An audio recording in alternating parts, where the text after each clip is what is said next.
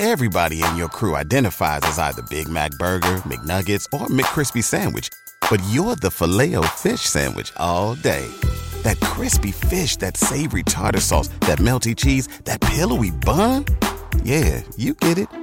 Every time. And if you love the filet of fish, right now you can catch two of the classics you love for just $6. Limited time only. Price and participation may vary. Cannot be combined with any other offer. Single item at regular price. Ba da ba ba ba.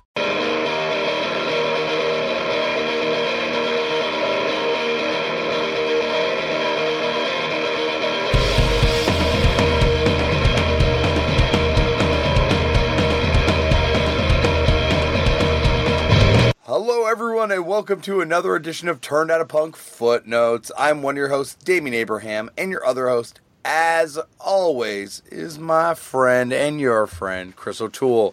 Chris, how are you doing today, bud? Good, rejuvenated, and ready to go. Okay, well, I'm, I'm, uh, yeah, I wouldn't say rejuvenated, but, uh, you know, I'm, uh, exhausted, but ready to go. Yeah, I, I was being facetious. Okay, good. Okay. anyway, Okay, I thought, I didn't know if you were on, like, a new schedule and you got, like, you now your days are no, nights. no, not so much that. It was more a comment on the the moment in history and everything. But yeah, Yes, it is. it is. But this is why people listen to this podcast to escape from every true. reality. yes. Uh, so yeah, apart from you know obvious terrible news, uh, how's everything else treating you, bud? Yeah, I don't know. Same old. Yeah. Um, I'm more I'm more interested in your. You, you had a very interesting weekend, so Yeah, I did have a pretty cool weekend. I feel like that's probably what we should get to because I didn't really do too much as per usual. Sure, I did the first. Yeah, like I went down to Texas, Austin, Texas, and went to Sound on Sound Festival. Uh, it's the people that used to do Fun Fun Fun Music Festival, which is by far my favorite curated festival in the world. Like there's other festivals I love, like Primavera Sound, and then like you know other festivals I think are really well curated. But nothing speaks to my interests in music more than this festival. Oh, it's Nice. well, like it's like you know, Descendents, and you know, Black Flag, and and uh, Youth of Today, and Run the Jewels, and you know, Young Thug, and yeah, like a Explosions of the Sky, like a really kind of range of of sounds and artists, but all kind of like in my little wheelhouse of stuff that I wouldn't mind checking out. Yeah, totally. I, I, I like I see the lineup for things like that, and I'm always I don't really do that many festivals like that. I mean, I think you have the luxury of often either playing them or Yeah, you know that, having that sort of go down. So you you're say it, Chris. I'm spoiled. Say it, buddy. What's that? Say it. I'm spoiled. You- well, you're spoiled in the sense like you're spoiled like all my other musician career musician friends in that um, you're always placed in a very convenient spot to be catching stuff like this. Whereas um, it would be difficult for me to get down there and travel easily at this moment in my life. But um, but yeah, the lineup looked cool. I'm curious how that uh, your day went. Like what? Uh, how did that go? Was that was that was your first ever live that podcast? was the first ever. Yeah, like I haven't done one of these before. I've done like other live stuff before, you know, and and certainly done live conversations. But as far as like a live turn at a punk, this was the first. And I got to say right off the top, Chris, you were missed. You were missed. I talked to some people about you and stuff like that, so you were missed.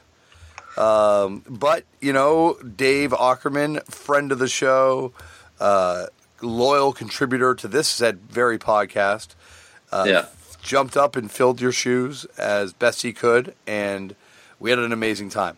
It really turned out great. Uh, I'm really happy about it. I think it bodes very well for this upcoming Turn Out a Punk tour because I think Nice. we've got a good format that kind of works, and had some great guests. I had Dave from Culture Abuse and MVP, and Chris Slorach from uh, METZ. So yeah, it was like uh, you know, uh, something old, Chris Slorach, and one of my old oldest friends, someone I share a practice space with. Something new, Dave from Culture Abuse has never been on the show before, and then something professional wrestling, MVP. Yeah, I saw the. Uh, it was someone. I think it was either on the Turn Out a Punk main site or your own, but you took a photo with the all of you. I couldn't. I Yeah. Think, yeah, that was good. yeah, backstage after after uh, we had all finished kind of the the conversation. Yeah, it went it went great. It was like super fun, and then you know that we got to watch MVP. We sorry MVP and I and and Dave all watched uh, Youth of Today's '88 lineup play. Nice. which was fantastic. First time ever seeing them. So yeah, good time. And, and I think you know, thank you to everyone that came out. Thank you to everyone that uh, you know enjoyed it. I did forget to sell my shirts that I had made. Um, so I do have shirts that I'm going to sell, I guess, through this podcast. I'll figure that out soon. Um, shirts turned out awesome. Thank you to Night Cool. Owl Printing for that doing those shirts for me. Uh, and yeah, that was uh, that was it, buddy. I think hopefully we figure this out for December because Yeah, Turn to the man, I- I- this road show, it's a roll. It's not. Uh, it's not going to be without uh, me. Whatever, trying to sort whatever out. Like I, I certainly am interested. It's just a matter of figuring it if out. it can pan out. Yeah. yeah, absolutely. But it, when are those tour dates again? It's December. So the first one here, that's a good segue. The Turn Out a Punk live tour is uh, December 12th is the first, which is a Monday. It's at Great Scott in Allston, Massachusetts, which you basically are saying is in the Boston area, I believe. Yes. yes. And December 13th, the Tuesday, of course, Black Cat in Washington, D.C. Uh, the 14th at Johnny Brenda's in Philly. Uh, and def- the 15th, pardon me, at Rough Trade in Brooklyn, New York. All right. And so we're going to have some guest announcements for those things shortly. Uh, I'm going to have some good guests. It's kind of all shaping up already. I'm very excited because uh, if this all pans out, this will be the first time I ever go to DC. Whoa. Yeah, and that's the only major U.S. city I have left. I've Yeah. knocked them all off. We were in Baltimore on that uh, infamous uh, road trip with when you were in fucked Yeah. up. Yeah, I'd been there before, but and we were in Arlington, but I've never been to DC, like Washington D.C. proper. Wow. Okay. Well, this will be a fun. Yeah. We got to get. We got to fix that, buddy, so you can come. Hey, man, it's it's I'm I'm trying. Yeah. Yeah, I think we had a. It, it, it was a great time. So once again, I think these are going to be some really fun shows, and I was surprised. You know the thing I was most surprised at, Chris? It What's didn't that? get boring. I was very worried was going to get really fucking boring, but I don't think it ever got boring. Well, I think you know, I I don't. Uh, yeah, I think because we're all our own worst critics, so to speak. I wasn't concerned about that from from a perspective of looking at it from an outside, you know, view. But um, I get why you're saying that. But no, I don't think you have to worry about that at all. Well, Um, I appreciate want- that, but and, and and everyone else, don't worry. Even if you do think it, you were worried it was going to get boring too, it didn't get boring. The um, I forgot to mention too. You got. I, I'm assuming these shows aren't quite sold out yet, or whatever. But so you, they could still buy tickets as well, right? Yeah, And buy tickets definitely. You know, like they're. Yeah, I think you're gonna you know buy tickets in advance because I these are smaller rooms, so you know you want to get them while you can. Uh, and but yeah, come on out. We'll have a fun time. I think you're gonna Yeah. be pretty stoked about the guests, and I think you know what was reflected this weekend. Hopefully, will be reflective of all these dates. And I want to get ghost uh, guests ghosts from all different uh, kind of parts of this great great thing that we all call punk rock. Yeah, and you can get them at Damian, DamianAbraham.com, and there's a tab for tour turned out a punk live at the top of the page, and they're all available right there to get. And uh, yeah, anyway, Awesome. Well, thank you, Chris, for uh, doing that plug so effectively. And yeah, I'm trying.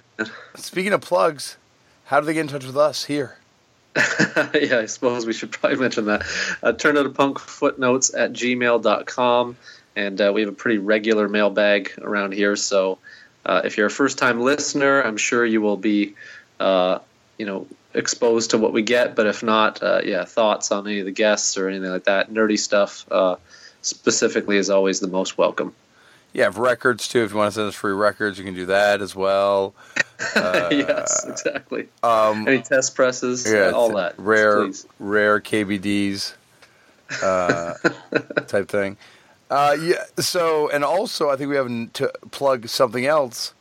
Aforementioned friend of the show, David Up, uh, legend uh, as far as vocalists go, legendary vocalist of both Splitting Headache and, of course, Tear It Up. Perennial Yes. favorite around these parts. And he's got a new band that has a record, right, Chris?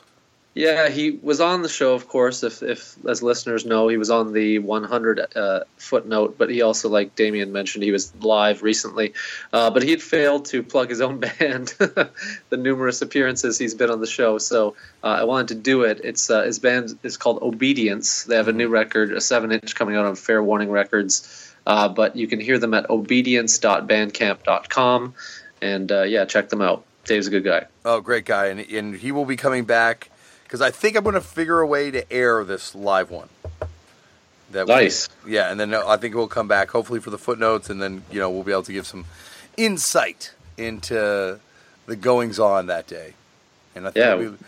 lots for you to dive into too, Chris. Hey man, I'm I'm I'm interested just to hear how it went because I'm I'm curious.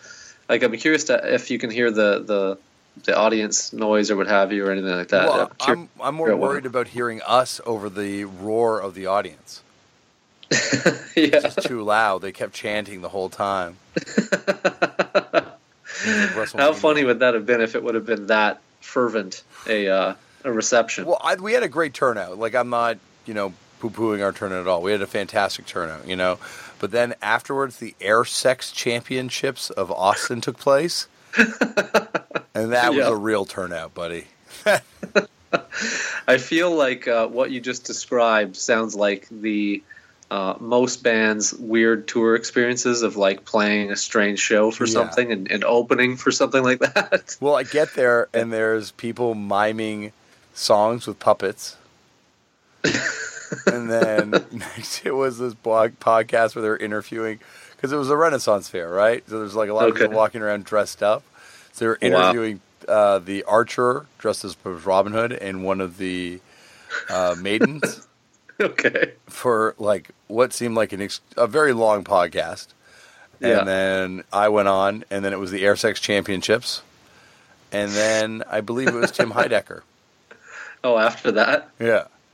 Wow. what a long, that's a strange transition amongst all of that stuff. Yeah, it was a weird day, Chris. Hey, it happens. Yeah. uh, but uh, you know, I'm, I'm, I'm glad I got to do it, and thank you, Sound on Sound, for having me down there. Uh, I had a really good time. Got to see like a lot of friends of the show, a lot of past guests. Uh, nice. And uh, yeah, a lot of future guests too. I met some people that have expressed a lot of interest in coming on, and yeah, it was good. It was a fun time. Cool. Uh, and also, highlight, I got to introduce Walter Schreifels to MVP. nice. Was, how did that? How did that happen? So Walter was aware of MVP, or you had filled him in? I, I filled him in because Walter plays in Vanishing Life with Zach, and so I was like, anyone that kind of knew Zach Blair because he's like kind of a he's like a hometown guy too in Austin. So a lot of people yeah. know him. I was telling them this crazy story if they hadn't heard the episode, and a lot of people had heard the episode, which I was also stoked about. But the people that hadn't, uh, Walter included, I, I, I summarized it for him as best I could. And nice. He's like, I got to meet this guy. Like, oh my god, that's incredible! Like, what a story, you know. And so yeah. the next day, I Walter was watching someone play and I went over and, and I was like with MVP, and I'm like, oh shit. So I ran over to Walter. I'm like, can I bring you over here and introduce you to MVP now? And he's like, yeah, let's go. So I brought him over there and just introduced him, and they started talking, and it went, you know, it was just, you know, they, they hit it off type thing. And then uh, MVP's like, I'm really excited to see you today. And he's like, oh, you know who we are? And he's like, dude, I'm a huge fan.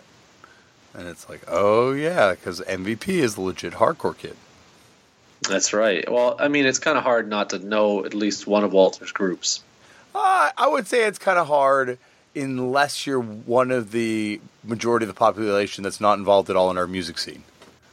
sure, yes, but I mean, if you are like, yeah, no, I'm gonna if you're you are, throw a stone and hit one Schreifels group. I know, but if you if I was gonna throw a stone at say the Dufferin subway station near my house, uh, I would probably not hit someone that liked a band that Walter Schreifels was in.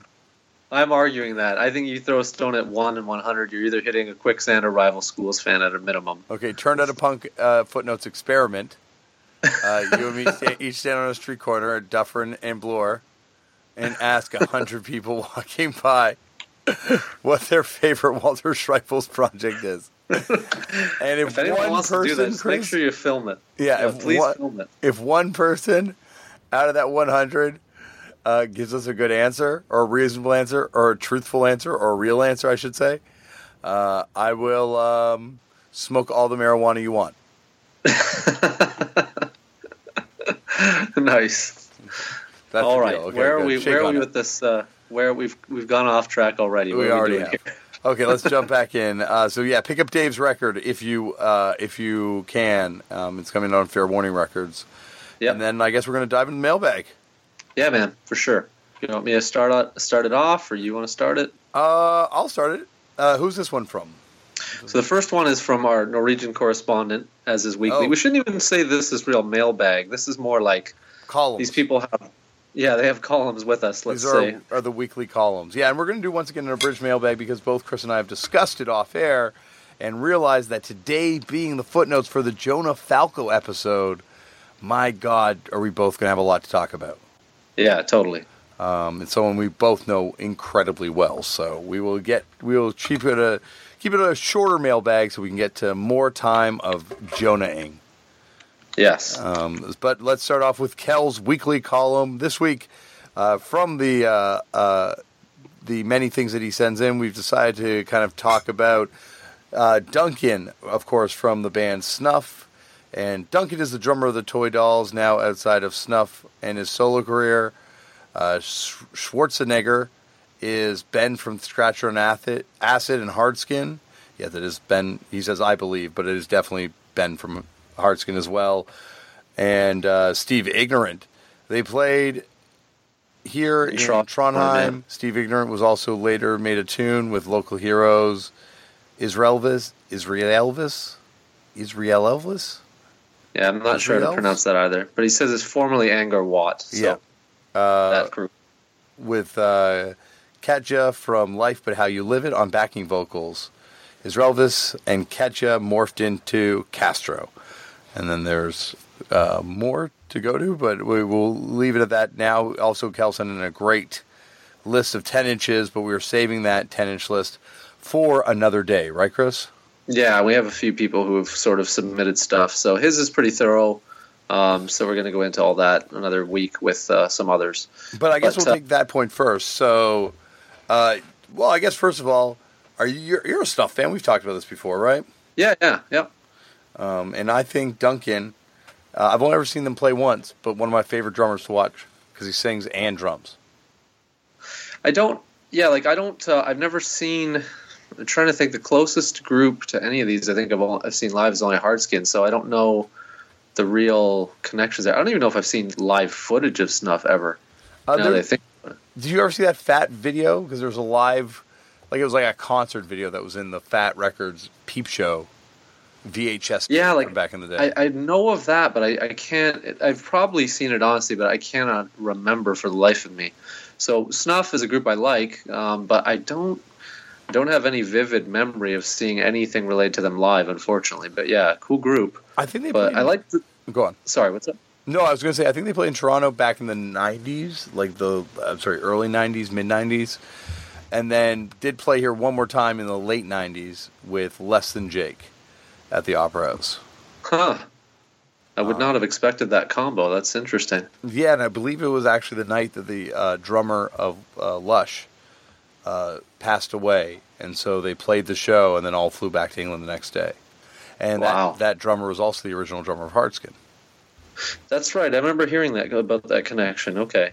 Yeah, that's crazy. Yeah, The uh, they I, played the show. I just like the back. idea of like uh, people sending in stuff regarding sort of uh, like obscurity from bands that are lesser known. So that's why I figured we should go over this for people that are big on any of those groups related to that. And you, do you know Ben from Hardskin? Have you ever, you ever hung out with that dude?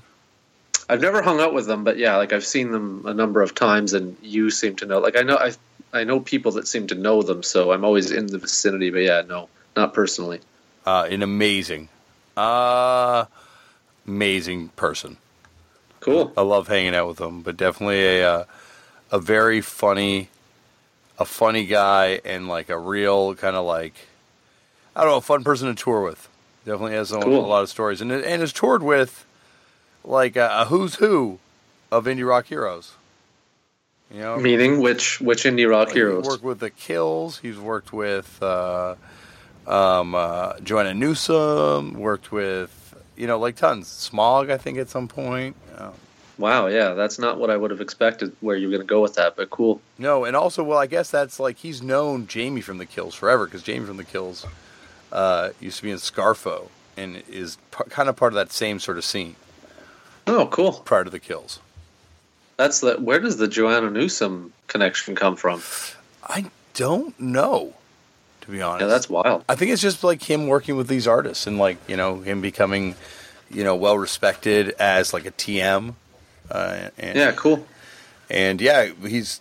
He, I remember we toured with him, coming off of our tour with the Arcade Fire in Europe, which I know is going to seem ridiculous because there was a chef on that tour preparing our meals, but it was the most grueling tour I've ever been on in my life.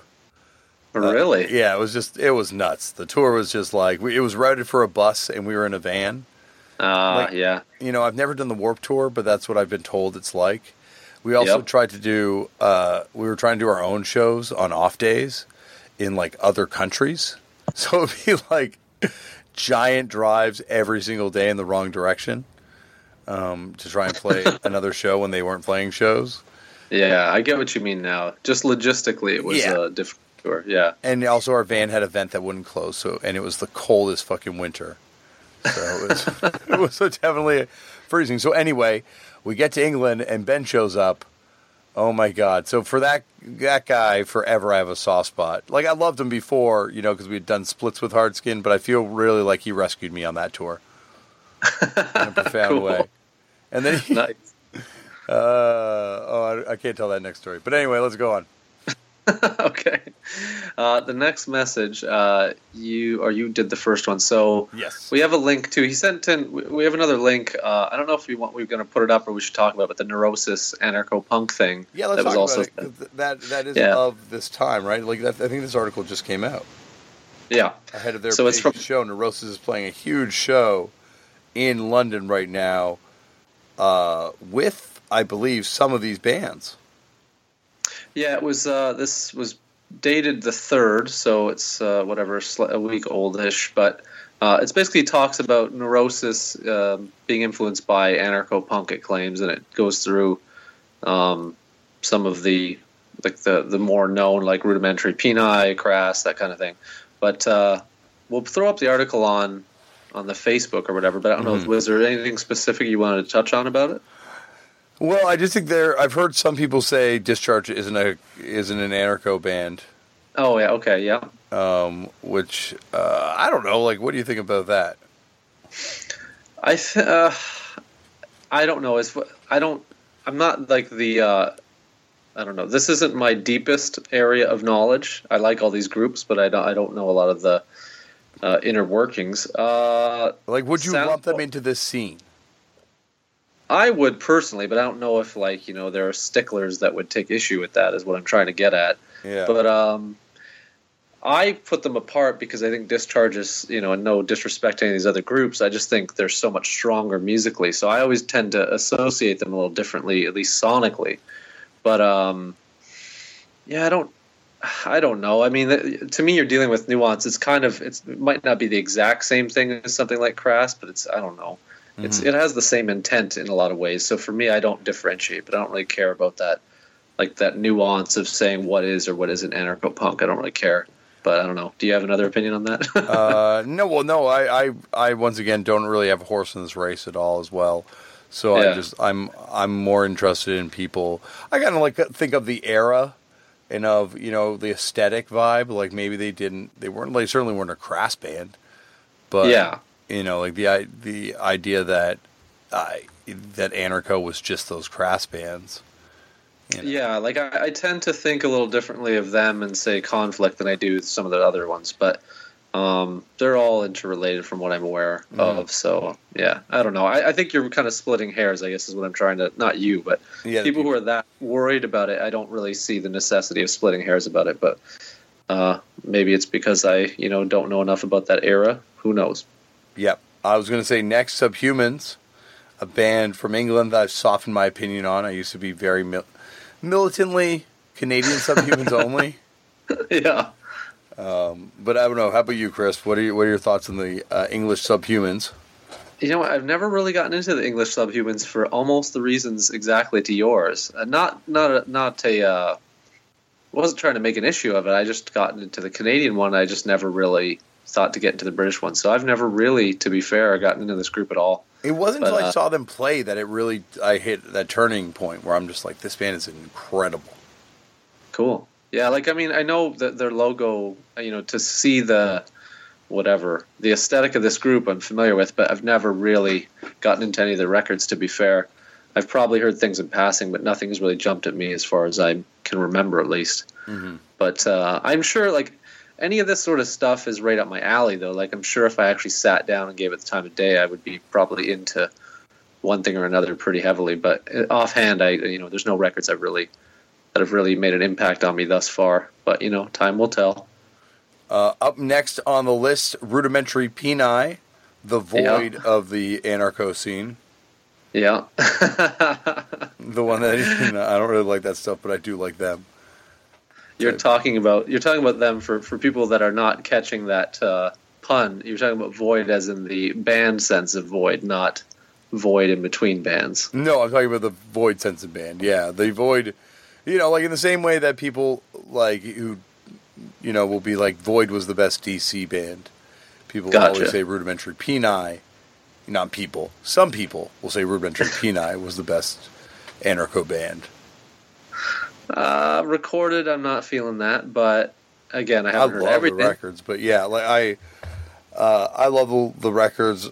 Uh, the aesthetic is, of course, is ridiculous, Yeah, and yeah, I can definitely see why people think this is like you know an incredible band because they are an incredible band in my opinion too. Uh, next up is Crass, yeah, the big one, the Yeah. uh, the Led Zeppelin of anarcho punk. yes. I don't know. My view has always been that this is the foundation upon which it's built. So I always kind of this is my first and foremost, but uh, of that kind of thing. But yeah, um, I don't know what is what is your. I've never really, we've never talked about Crass that much personally. You and I. What's my favorite Weirdly. Crass Records release? Yeah, sure. Uh, the Honeybane seven inch. okay. I love that record. I love Nice. It. I love uh, Porno Grows. I think that song is fantastic. Um, I yeah, like obviously Crass is is amazing as well. Um, it's you know they're like almost one of those bands that I think I didn't I just ignored for so long just because to me they were just a logo, and then when you hear them. You know, like when I finally heard them around the age of eighteen, I'm like, "Oh, this." And I think I even got into them through the business doing a cover of "Do They Oh, yeah. Living." Like I didn't know what they sounded like. Remember hearing NOFX joke about them on uh, Yeah. I heard they suck live, and then it wasn't Yeah. until I heard uh, "Do They Owe Us a Living" that I'm like, "Oh, this band's fucking sick." I went back, and, you know, They also, um, that's funny that you mentioned that uh, the banter on that NOFX live record because they also talk about rudimentary peni, if I'm not mistaken, on that same thing. that's probably why all like hardcore kids always say Rudimentary Peni is the best anarcho band is because every hardcore kid is secret pop punk. That's an interesting theory, yeah. but uh, yeah, Crass great. I mean, first, first, I guess what I don't know, twelve inch is my my jam, but first seven inch I love too. I don't know, it's it, it's all good, but the earliest stuff, I do think that business cover is superior to the original, though. Mm-hmm. Oh, it's a fantastic cover. Yeah, Um, and then, of course, ending the list, Chumbawamba. Yeah. Never gotten into Chumbawamba. At least this stuff enough to really have an opinion of the early stuff. Obviously, we're all familiar with the phenomena that they became, but I'd never really gotten greatly into any of the actual punk stuff. Have you? Uh, yeah, I loved them because, well, not even for the punk stuff. Like the time I got into them, it was when they did the split with Noam Chomsky, which Yeah. was kind of like proto their big breakout. They, like they covered a safety pin stuck in my heart on there, and they, I don't know, I remember really digging that record. Um, as a, you know, when I first heard it, they're a band that never, you know, like they obviously signed to a major label and stuff, but they were getting like fucking arrested at award shows. Like they were like, Yes. they're like, you know, as far as that stuff goes, pretty fucking cool. Yeah, I, I believe we, we did even chat about this on whatever some previous footnote Yeah, or maybe in It's come up. where the talk of Chumbawamba and the sort of the realness of Chumbawamba. Um, I again, this is one of these groups for whatever reason, like I'm familiar with by name more than I am actually record uh, recorded. Uh, apart from obviously, I don't think anyone could have uh, not heard that huge song in the whatever late '90s, I guess it were. Yeah, I'd say tub thumping, hey ma, uh, Gangnam Style. Uh, I'm trying to think of like the most the songs that everyone's probably like, I don't need to hear that again. It's kind of crazy though that that one of like a song coming from a group like that is that on that level when you think about it. That's that's always the thing that blows my mind. But uh, yeah, interesting group. Definitely have enough cred as far as history to uh, to speak to what you're saying. So yeah, I, I've just never really gotten into that earlier stuff personally. If anyone has any uh, starting points for me or what have you, feel free to write in to the show. I'm more than uh, happy to take recommendations. Mm-hmm. But yeah, Yeah, no, I think they're uh, they're you know I, I I love I love Neurosis because of stuff like this because you know that they're all deep heads about punk. yeah. You know, and can go on on stuff that they like uh, all day. Yeah, for sure. But we'll throw this up on the Facebook thing so you guys can check it out and all that. So yeah, thanks for sending it. All right, Chris, we're already burning daylight in this mailbag, Yeah. and we're not even we're in the first letter. So let's we can we can abbreviate here. We can jump to uh, the more relative things that sort of pertain to the show if you want. I can jump around if you want me to take it and navigate. But uh, well, why don't you go next? What's your next one? well, do you want to get into this week or not the Simply Saucer tidbit here, or do you want to save that for next week possibly? Uh, why don't we get into that this week and save the Misfits stuff for next week? Okay, so uh, regular contributor Dave Martin, his This- column, column. this week. Yep.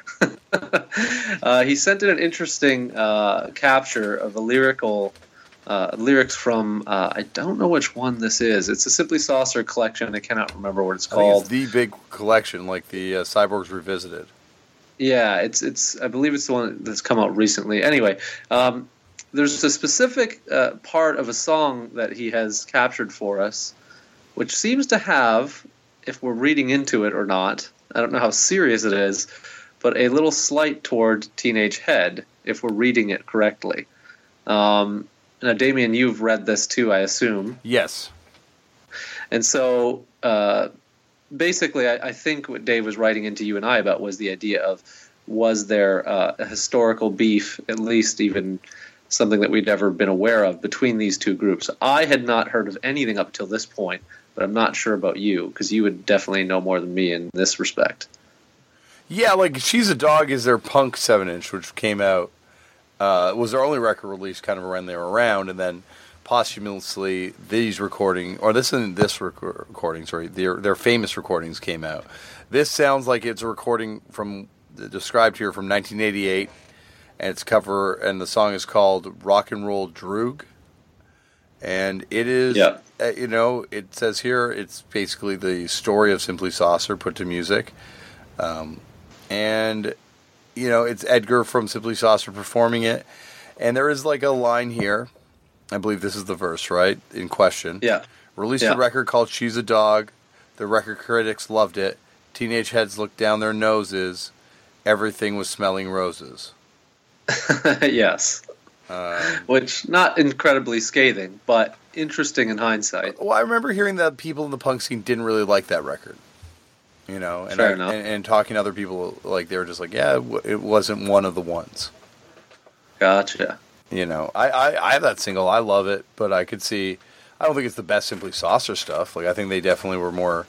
The the stuff early on is more interesting. The stuff they did later on is more interesting. Like I think that was almost like it seemed like it was a genre exercise. Yeah, I think um, it, it, I think you just summed it up probably the way it it, it is best. Like the idea of it being sort of uh, a reaction to what they were doing at the time, rather than some sort of like actual gigantic rift between the two groups or something. Um, yeah, I think that sounds more more accurate to me. But I just thought it was interesting because I'd never thought about anything on that level.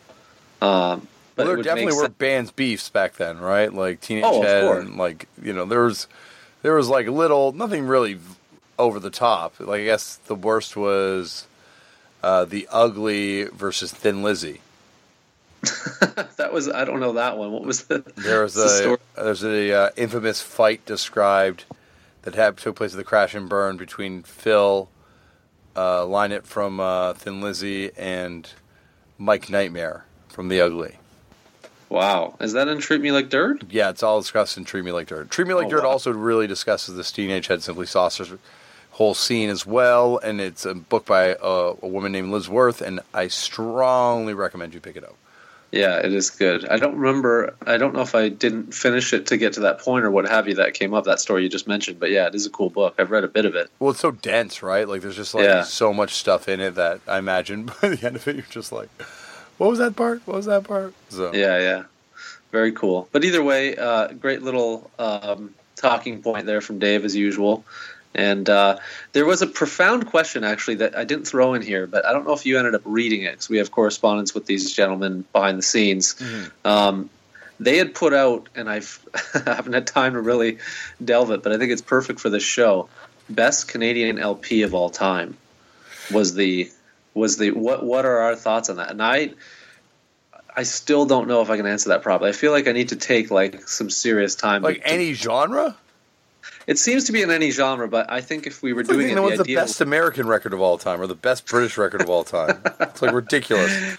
it was- Drake, it was Views from the up- Six. That's the winner. It was br- it was brought up in re- in regards to uh, I believe Dave mentioned that Forced Exposure called that Simply Saucer LP, the original LP, the best Canadian record. I'm guessing in reference to more whatever punk, even though that's more of a psych record, I guess. But yeah, um, like I don't know. so the idea, what what I don't know which. I'm still uh, undecided for the Daves out there, or Dave Martin specifically. But yeah, like if I was going to uh, pick punk record, you know, punk LP, I, I'd probably pick uh, that um, Subhumans LP.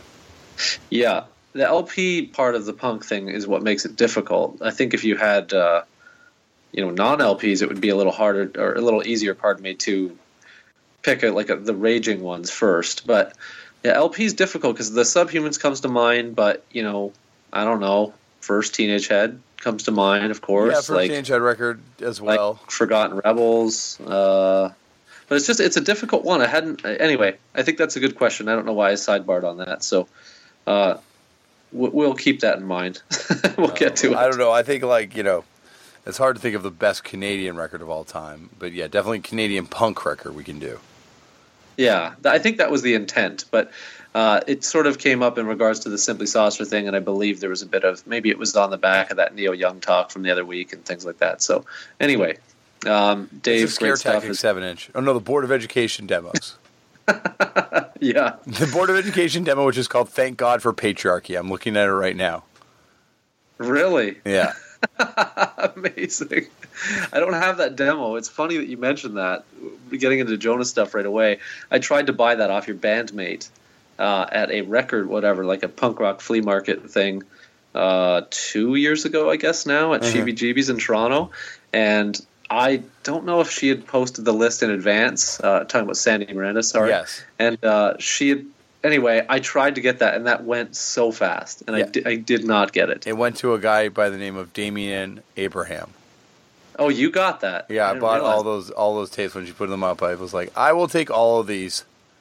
because she had some stuff, and that was Oh. the one I want. There was, I think, there were two things I missed out on from that. I can't She remember had what the other was. she had a five knuckle chuckle demo that I've never seen before. She had some crazy good tapes. Like I got Yeah. some. Sandy sold me some amazing tapes that day. Yeah, As I sit in front of my tapes right now. yeah.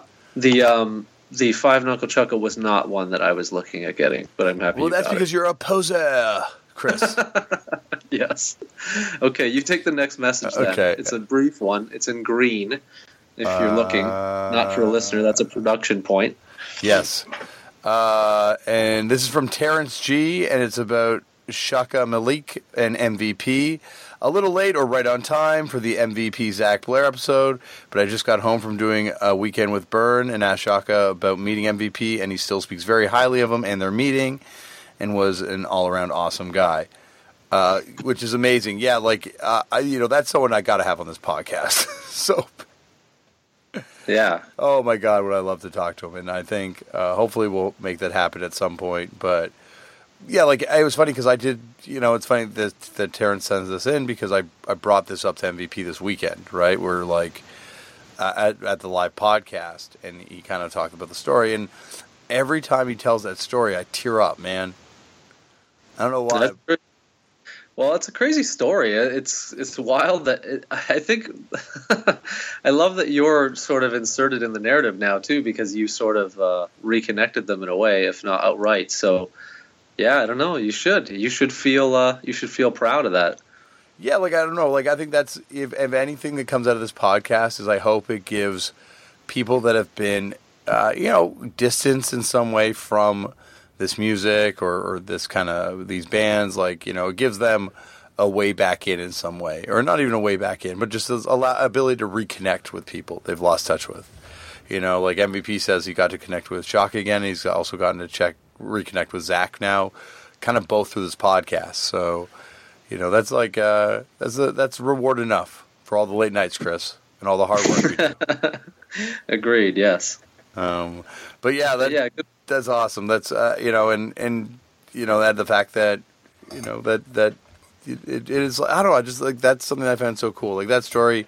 Of course, if you haven't listened to those episodes, both the MVP episodes are completely essential. Both the Zach Blair episodes are also completely essential. But MVP has a story where he gets out of prison and goes to the Warp Tour, scenes Orange Nine Millimeter, which is of course the post burn band, and uh, afterwards, uh, talks Chaka about how much Orange 9 Millimeter's song Failure uh, was something he was into when he was in prison. And then Chaka takes him backstage and ends up introducing him to everyone and just like, you know, helping him out, connecting with the Bad Brains at a certain point too. And just, you know, uh, just being there as a support person for uh, someone who, you know, that really meant a lot to and obviously really affected. And also someone that, you know, like that, you know, that positive support and plus his efforts obviously led to an unbelievable success story. Yeah, it is wild. That's the part of it that I think that's the craziest is that these people knew each other or what have you, or ran into each other at certain points of time. Yet when they reconnected, they were successful in their own merits, like doing their own things. That's what, to me, I think is the most endearing part of that story. But yeah, yeah, like I think I, I don't know. I find that you know that's the that's the weird cosmic part about it. That all these like MVP met all these people before he went on to become, you know, like a a, a legit, really famous wrestler. You know, like yeah. one of the most, you know, like people came up to him and get photos. You know, like it's it's like he's he was you know very popular in that world and, and, and still continues to be very popular in that world. So, you know, it's it's neat to know that he has, you know, like the uh, th- these kind of connections to this world too. Yeah, for sure, man. Cool. Um, all right, next email, Dave. So the next email uh, is we have a long one regarding the uh, the Dave Brockie thing. If you want to read through that real quick, or do you want to shelf that for another week? Why don't we shelf regarding that for another week, and we'll do that next right. week because I I do think that you and me, buddy, is going to go long. okay. All right. Next email, Dave, uh, Chris. Yes, uh, it's regarding the Sex Pistols in the Rock and Roll Hall of Fame from Kurt. Uh, during a re- recent Footnotes episode, there was a brief discussion about the Sex Pistols not being in the Rock and Roll Hall of Fame due to their refusal to accept the invitation. Mm-hmm. And uh, we did go over that. In 2006, uh, they were picked to go in. Lydon, John Lydon, of course, Johnny Rotten, excuse me, faxed over a note basically telling the Hall of Fame to fuck off and that they weren't going to attend. While the members of the band did not attend the induction ceremony, the band itself was put into the Hall of Fame. So I guess that was the point of writing in here this yeah. uh, to mention that. Similar snubs of the Hall of Fame more recently have been Axl Rose, Ritchie Blackmore, when their respective bands were inducted, but they chose not to attend the ceremony. And uh, he just mentions real quick his top five picks from the list were Pearl Jam, The Cars, Kraftwerk, Journey, Yes, and uh, says keep up the good work. And he wants Steve Albini on, sorry, as well. So work on that, Damian. Well, having had uh, breakfast with him recently, uh, I can tell you it's, it's going to be a real, it'll be a, a, real interesting one. That Steve Albini episode when it does happen. Um, but he said he was down to do it, so nice. We'll get to it eventually. Uh, I'm I'm shocked. Look, a Pearl Jam best live band caps lock ever. Yeah, I'm not. Uh, Respectfully disagree with that. I, I, I disagree too on this one. yeah, Um, but hey, fair enough. Uh, but you know, like this list, like Pearl Jam, The Cars, Kraftwerk, Journey, yes, that's like that is the ones that will probably get into the Rock and Roll Hall of Fame, and that is a list that reflects the the the booking of the Rock and Roll Hall of Fame up to this point. But Yeah, I think uh, that's probably pretty accurate. Yeah. yeah, it's I- not not necessarily what I like. Yes, agreed. Um, Likewise. and it, it had like you know, and that's uh, like I like you know I don't and I don't think anyone deserves or not deserves to be in the Rock and Roll Hall of Fame because I just think it's like such a silly institution. Yeah, agreed. It's like the Art Hall of Fame. yeah, true. When you say it that way, it sounds really It's just bizarre. it's so weird. Like it just seems like it, it just you know, and I and I guess we have to give stuff awards, but like. What, what what is like legitimately one of your favorite movies that won an Oscar for Best Picture? Ooh, I'm sure there is one. I'm off the top of my head. I'm, I can't think of something in recent years. Yeah, like I, mean, I don't think the Wizard of Oz even won. I think it was like Gone with the Wind won that year. I think what you're what you're more pointing out though is because I do think there are great, some real great movies that have won, but it's there's a there's a great amount of movies I, that well, did. uh, you know what? You know what? Let's let's look. You know? Now I feel this is like throwing down the gauntlet to get us distracted. But I think we could go through like Best Picture Oscars from all time, and uh, For the listening audience, I just tried to segue off this, and Damian pulled us right down. Just so well, you threw down the gauntlet. You're like, there's been some good movies that have won, and I'm like, you know, So you're maybe blaming me for this now. Okay. maybe Chris, there's been some good movies that have won, but All right. Well, let's let's let's go there then. Let's go. Uh, At least recent years. Okay, well, like, wh- what year do we start? Because, like, um, All Quiet on the Western Oh. Front in 1930, You're starting that far back. Okay. Grand Hotel. I would say Grand Hotel uh, is is amazing. Uh, it happened one night. Uh, the Great Ziegfeld. Uh, Gone with the Wind. See, Gone with the Wind beat Wizard of Oz, right? So- Okay. So that would have been the one I would have liked that year. So that didn't win. Uh, Rebecca is a good movie. How Green Was My Valley. You know, like the Casablanca. Okay, Casablanca, I guess. Uh, this is really boring. A lot, Yeah, of, a lot of really boring movies have won this thing, Chris. and like there are some good movies, but like I'm saying, legitimately one of your favorite movies that won this. Are you seeing one? West Side Story. That's that's a Uh, good movie. Yeah, like I, I'm like I don't know. It's fine. It's not a movie I like die over. Uh, I'm trying to find a list here. Midnight I'm failing to do Cowboy. Oh, French Connection. Godfather. Yeah, you're right because there's some good movies that won Oscars. Yeah. There's tons of good movies. That's I'm like, what are you like? Where are you going was, with this? I was hoping. I was. I'm just thinking the last few years. You know, I'm thinking like, like There's last. even last. Well, I guess I don't know. No Country was probably the last real one yeah, that I thought right. was amazing. That was a good movie. Um, yeah, there's there's a bunch. There's always there's always like every few years at least. like Hurt Do- Hurt Locker or The King's Speech or uh, The Yeah. Departed or Crash or Yeah, the know, wrong crash. Yeah, the wrong Crash, the wrong Crash. Not the Cronenberg crash Not for Cronenberg movie movie nuts out there. Yeah, Um, yeah, you're right though. There are a lot A that I wouldn't have chosen.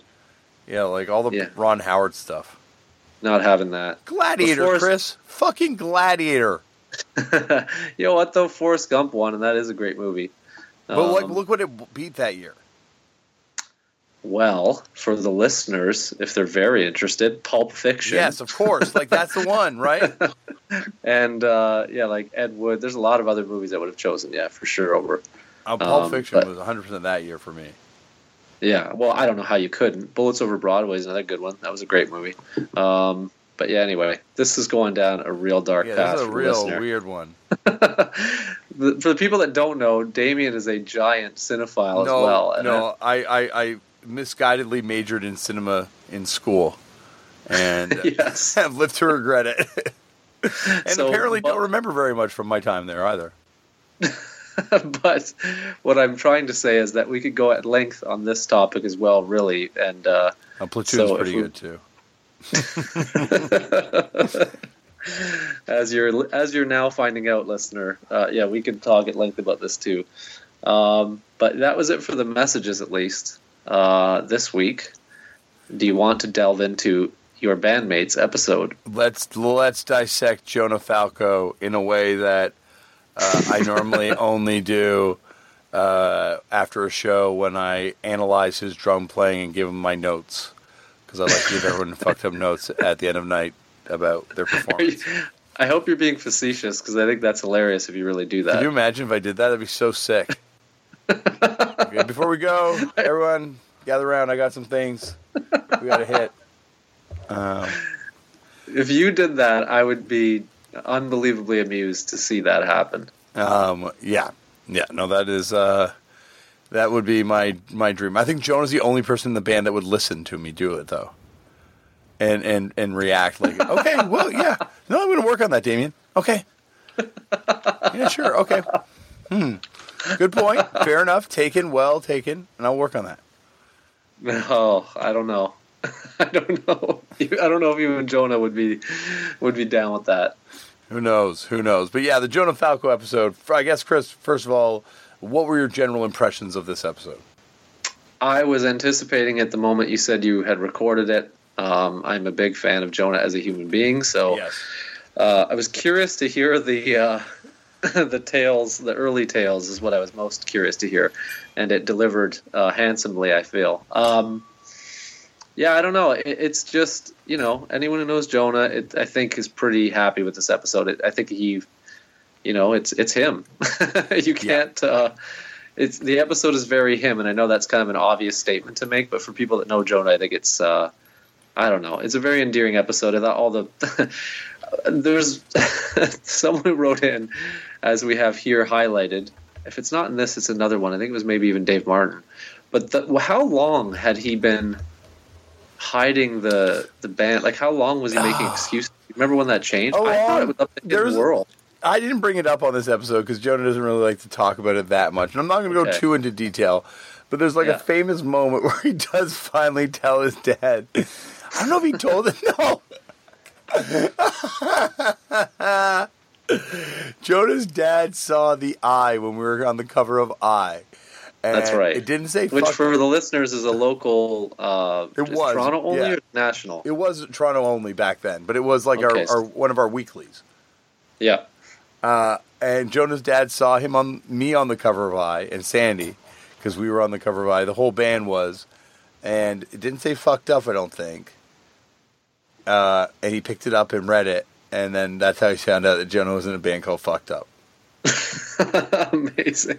Yeah, I might be was misremembering like- a few that- little that was- details, but I'm pretty sure that was the story. But that was, I want to say that was like at least Hidden World. Hidden World, yeah, it was definitely Hidden World. So you got to figure, like, you guys were a band for how long by that point? Five years, right? Yeah, Five it was easy. Yeah, so for listeners, like, it, the, the this sort of uh, the charade of of not telling, it went on a very long time. It wasn't like a year; it was a long No. time. Yeah, yeah. No, he he kept it. He kept it. He had to keep it up. Um, nice. yeah. Anyway, I don't know how I came to that so quickly, but uh, No, yeah, it- that was very amusing. It was. I remember. I'm also like. I think I bring this up in the episode, but I remember we were away somewhere, and for a weekend of shows, and he had to call his parents and be like, "Yeah, I'm going to stay at Jesse's cottage for another day."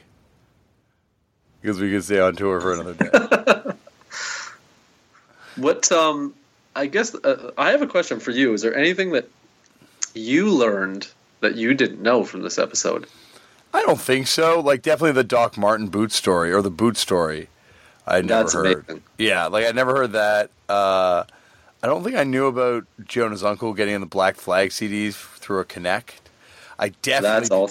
Yeah. I forgot that the uh, Jonah had that weird ass band with uh, Steve Perry and Callahan and and um, Farkas, and I, they actually recorded. And I don't know if I knew that they ever recorded. What was that called again? Did they actually have a name, The or was, Saint, some- was that the Saint Natras? Not the Saint Natras. Um, I think he says what they're. Oh, the Ice Cream Men. Oh, that's right. Okay, yeah, yeah. But that's never really like no one has that, right? Jonah has it. He said there was a recording of it somewhere at his house. Oh, okay. Yeah, but it's never. I don't even think they did a demo or anything. It was just no, like a one off. yeah, Yeah. yeah. So I wasn't aware of that one either, but I just assumed that was sort of the uh, I don't know the pre-career suicide or whatever board of education kind of thing. But I don't know. Yeah, no, that that uh, I think that was post. It was definitely post uh, career suicide starting, I guess, or would have been right around the same time as career suicide starting. Yeah, Um, there was also, do you remember the band the Turkey Necks? no, I think it was Martin Farkas and Mark Pesci. That was post career suicide as well. Huh. Well into it. I think it was like, uh, you know, three or four years into career suicide. But they weren't bad. They were pretty good. yeah. I don't know. Uh, I don't know that one at all.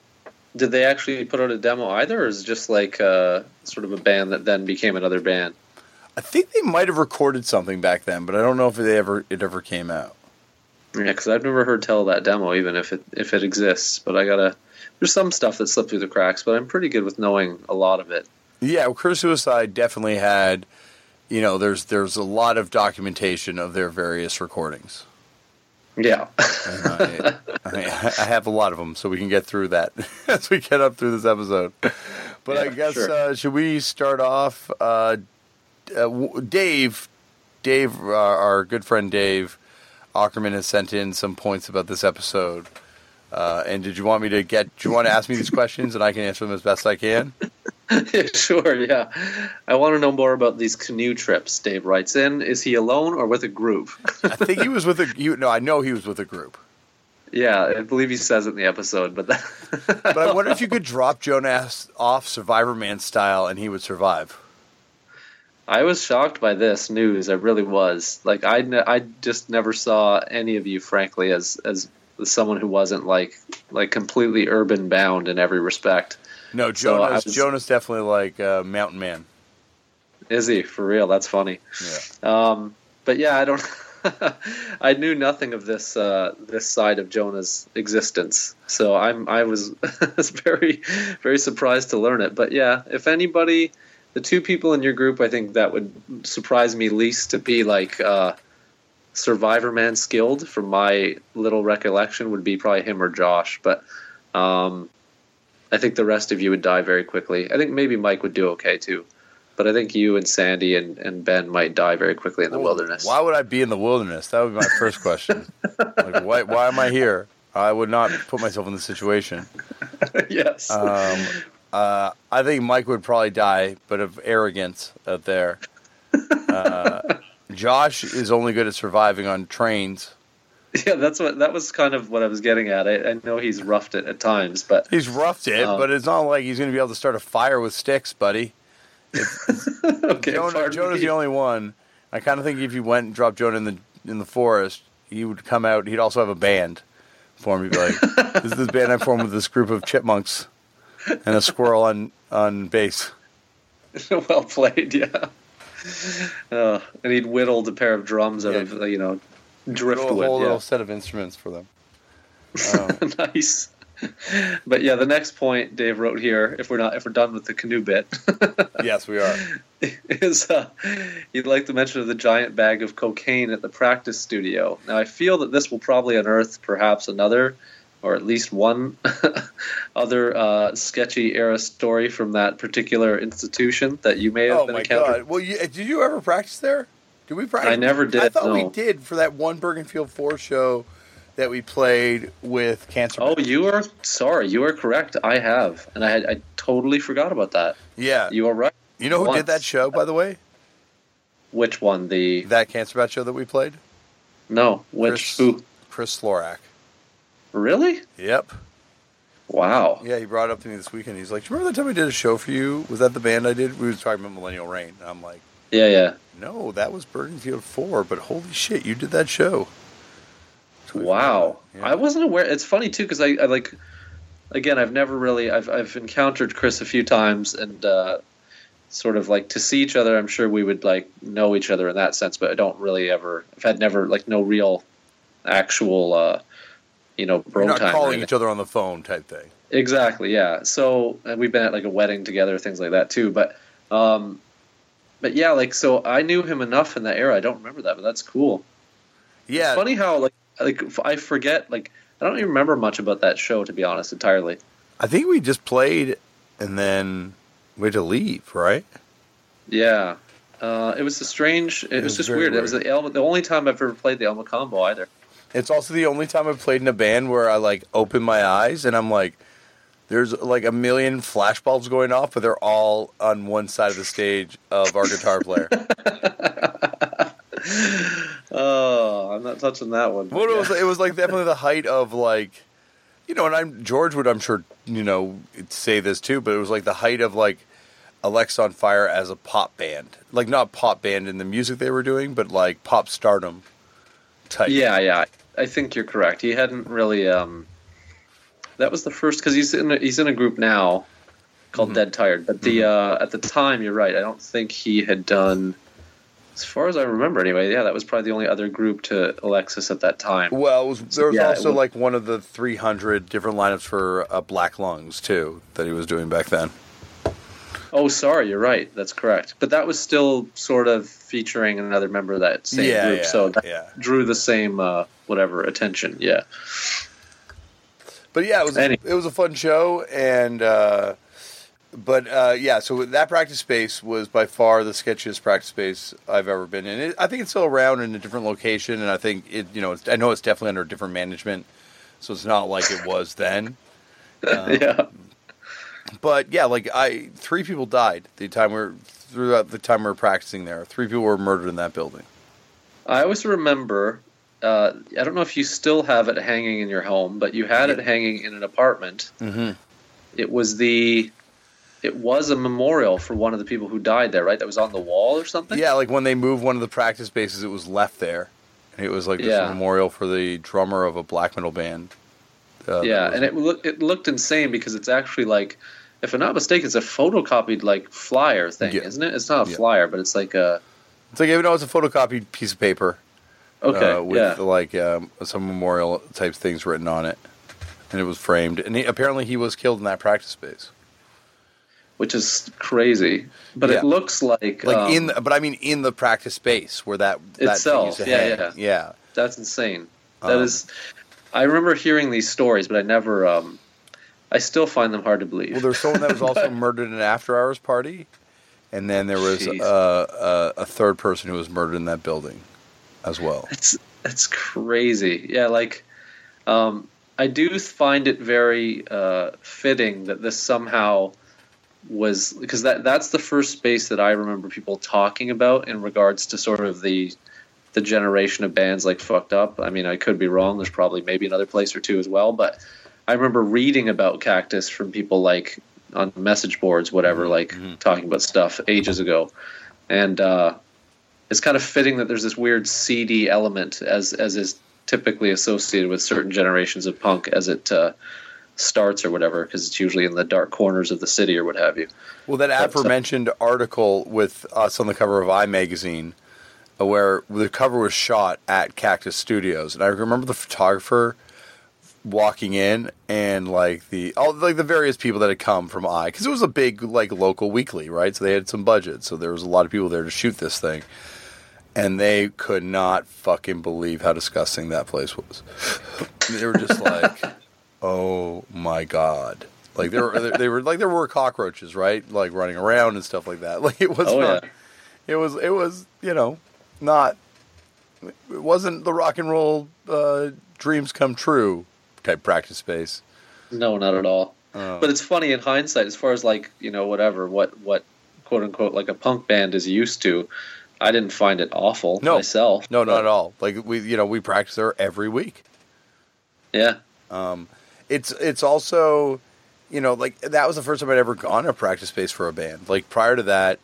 It had been, you know, hoping that your friend would have someone who had a cool parent that you could practice at their house.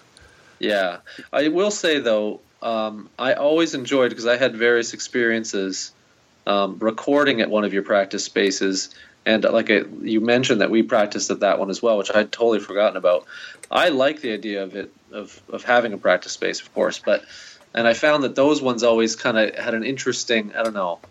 I I found that like jamming in those kind of spots always gave a, a much more interesting experience and sort of made it a better thing. I don't know how to explain this, but um, as opposed to like the basement of someone's house or something. Personally, from my experience, Yeah, I guess you're in a purpose-built space, right? And you're, that's the only reason you're supposed to be there.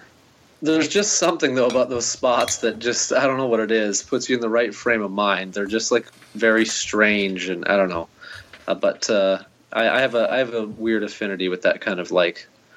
Uh, kind of weird weirdness in terms of relating it to music somehow. I don't know. I just have fondness for those spots too. I think it's because I've recorded in your, I guess, current still jam space. I don't know. Yeah, no, that's our spot. That's the one we share with METZ. yeah, yeah, that one. Um, Anchor so Suicide. Yeah, totally. So anyway, yeah, but uh, those stories too. are.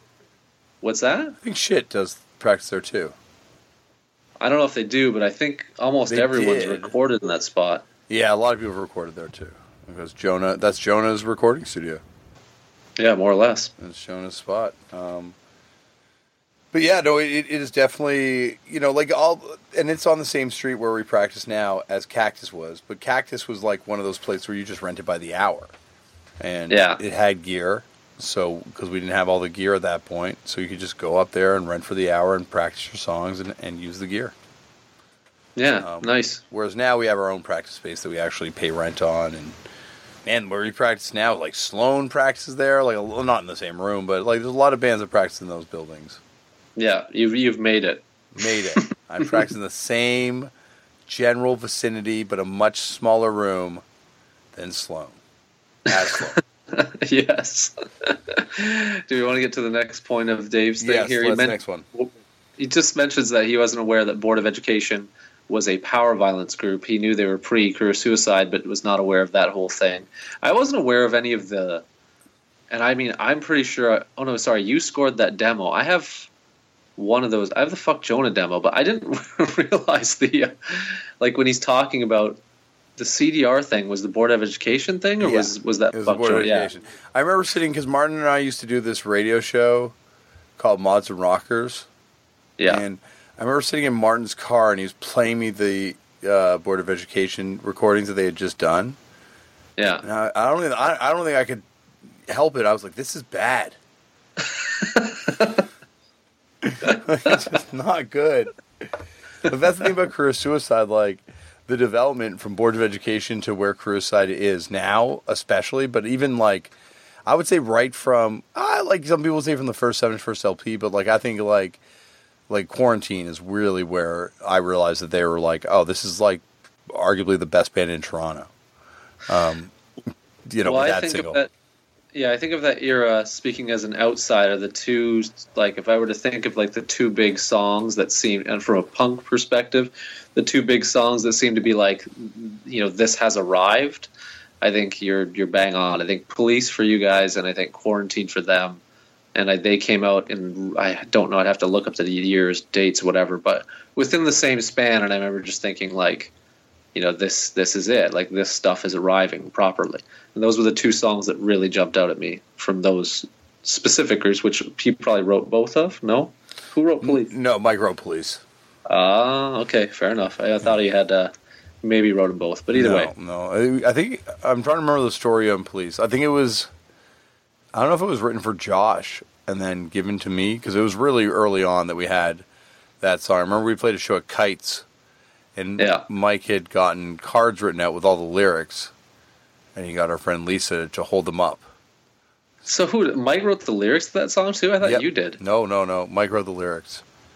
Wow. Yeah. I, all these years of that you did. That's funny. no, Mike wrote them, and it, it's meant to be written like a Rude Kid song. Yeah, yeah, I get it. I totally get it. I just, I still thought, I thought that was you. That's funny. No, no I was not aware of that. Mike. Cool. It's a Mike one. Doesn't mention you go. religion in it. How could it be me? Fair enough. Whose Magic Kingdom is the important one? Uh, mine. That is yours. Yeah. That's what I mean. Yeah. You got a lot of uh, a lot of stuff going on in that song. So, yeah, well, there's a religion in there too, right? So yeah. you know, there's no religion in police. But the shitty band Police, I thought totally would have been a your line. That's funny. No, that's a Mike- Mike one. Wow. Yeah. Nice. I know Mike is on Mike. You know, he he's got those lyrics. You know, you know, Mike used to be a lead singer of a band. Fair enough. You know that, right? Where it ends. He I- was a singer, and he used to sing like Zoli Teglas from Ignite. I, yeah, I've, I've seen the the you have the snippets on one of the mixtapes, do you not? Yeah, I think yeah. the first one. Yeah, I don't have any of that if a demo exists, but yeah, I've There is I'm a vaguely demo. aware of it. Yeah, I am looking at it right now, Chris. Here, let's let's read some lyrics. oh, God. Oh well, buckle up, folks. Buckle up. Yeah, this is okay. Uh, learn. One of these days, I'm going to get it right. We can stop the fight. Just give me some time. I'll try. I know how important it is to you. I'd like it too, but it's not as easy for me as it is for you. I can't get up in front of a crowd like you. Learn to do it. I'm trying hard. And this one's like, I'm trying hard. Learn to do it. I'm trying hard. Learn to do it. Not standing on your hand by choice. Not standing on your hand by choice.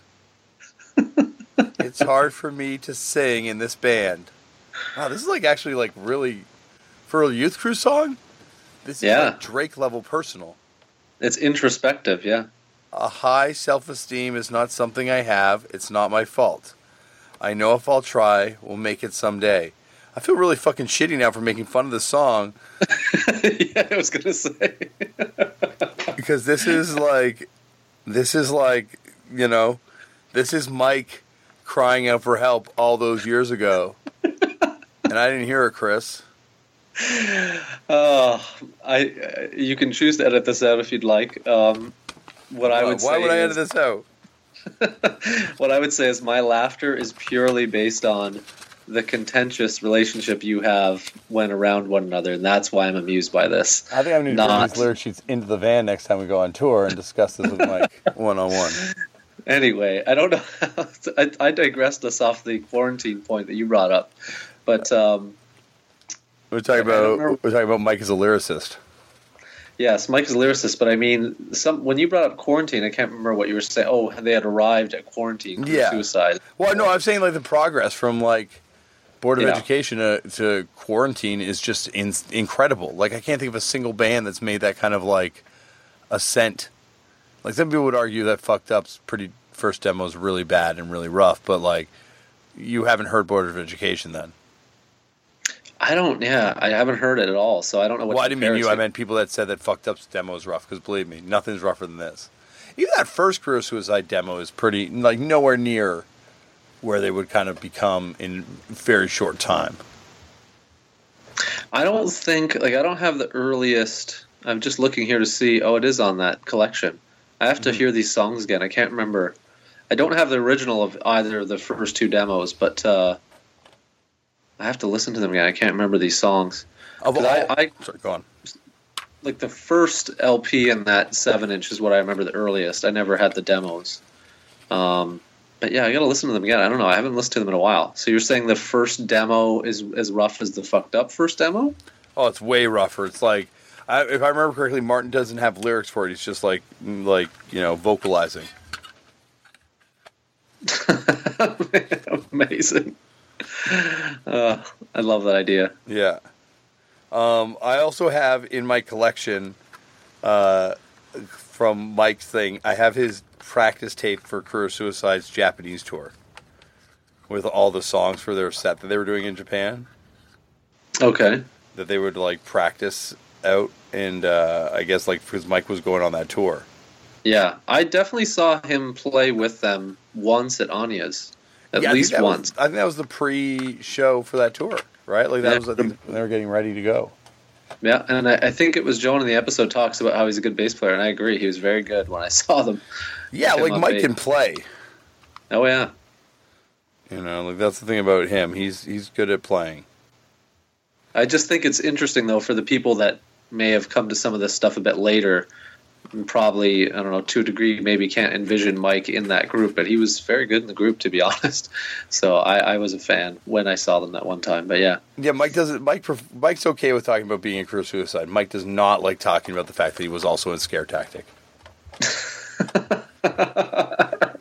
which of course you you bring up readily. Yes, of course. How could I? What's the, If I don't What- say it, Chris, it will be forgotten.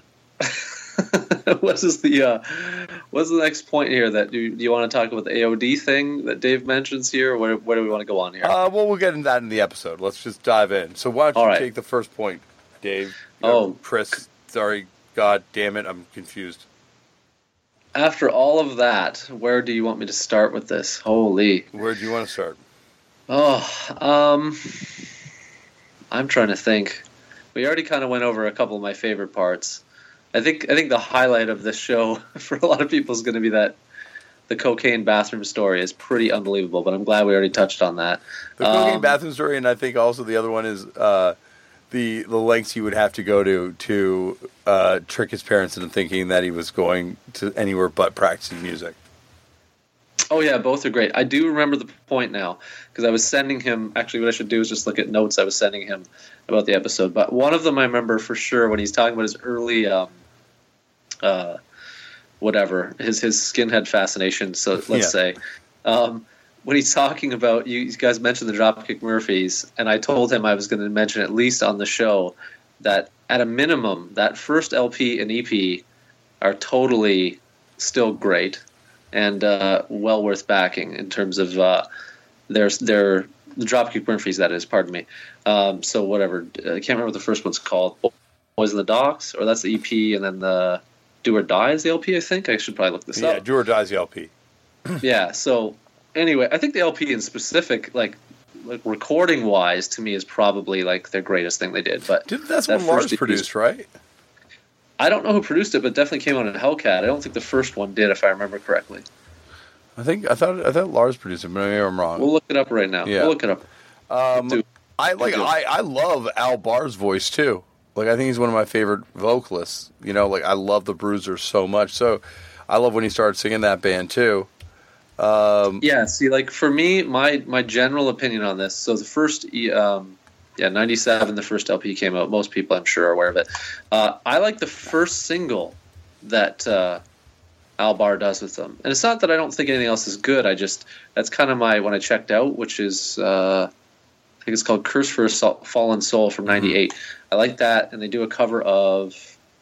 Oh no, that's the wrong one. There's another one they do a Clash cover on, which I'm sure you love uh, Damian. But um, but yeah, so like the next LP that like the first Al Barr LP isn't bad. I just never got into it.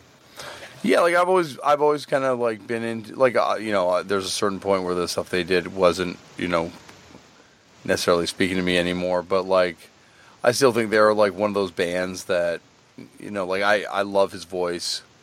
I love the fact that you have members of the outlets at a certain point with members of uh, Fit for Abuse, with members of the Bruisers.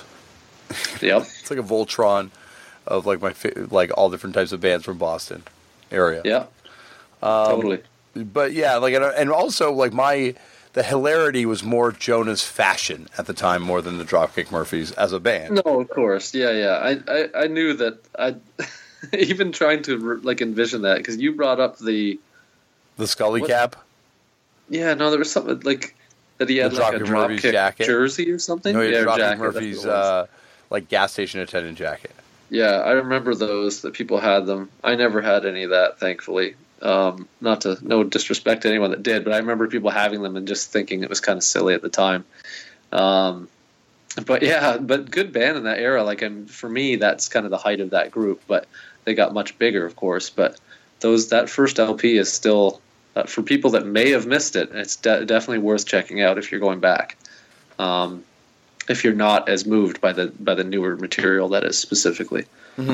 Anyway, just just wanted to mention as a point of reference and about I guess stealing the boots is hilarious too. Like that's pretty much I, d- I would have never expected that to be a Jonah story. Jonah's got a dark side. I've seen it come out on tour. apparently. So what do you want to jump to now? Uh, I guess for me, I'm going to take uh, Toronto falls in love with the Swarm. Oh, okay. uh, I remember, you know, when I remember going to Chris Colohan's house for the first time and hearing a swarm tape of the recording and hanging out with Chris. And I like to think that I was one of the first Calla fans. You know, Which, like, by the way, have you cre- was that? A, did you create that? I think that might be a? Ewanism, or it might be a Chrisism too. No, it's probably a Ewanism. Um, and it, a call a fan for those of you who don't uh, haven't heard that brought up on the show before is a fan of Chris Colohan, the lead singer of former lead singer of Cursed and Burning Love and The Swarm and Left for Dead and Basket Case and to Oblivion and so on and so on and so on. Uh, but I think Jonah was kind of part of that second wave of Call of fans. Yeah, I think that. Well, I don't. I didn't know you all personally at that point, but that seems correct. Mm-hmm. So From the story, especially, but yeah. Yeah, well, I think I've always, and I think like that phenomena of the Fan and the rise of the Swarm in Toronto, to me, that's the birth of the wave of punk that is that uh, you know all you and me are both part of that scene that we're both a part of. Like that that was like what became the southern ontario scene of our era.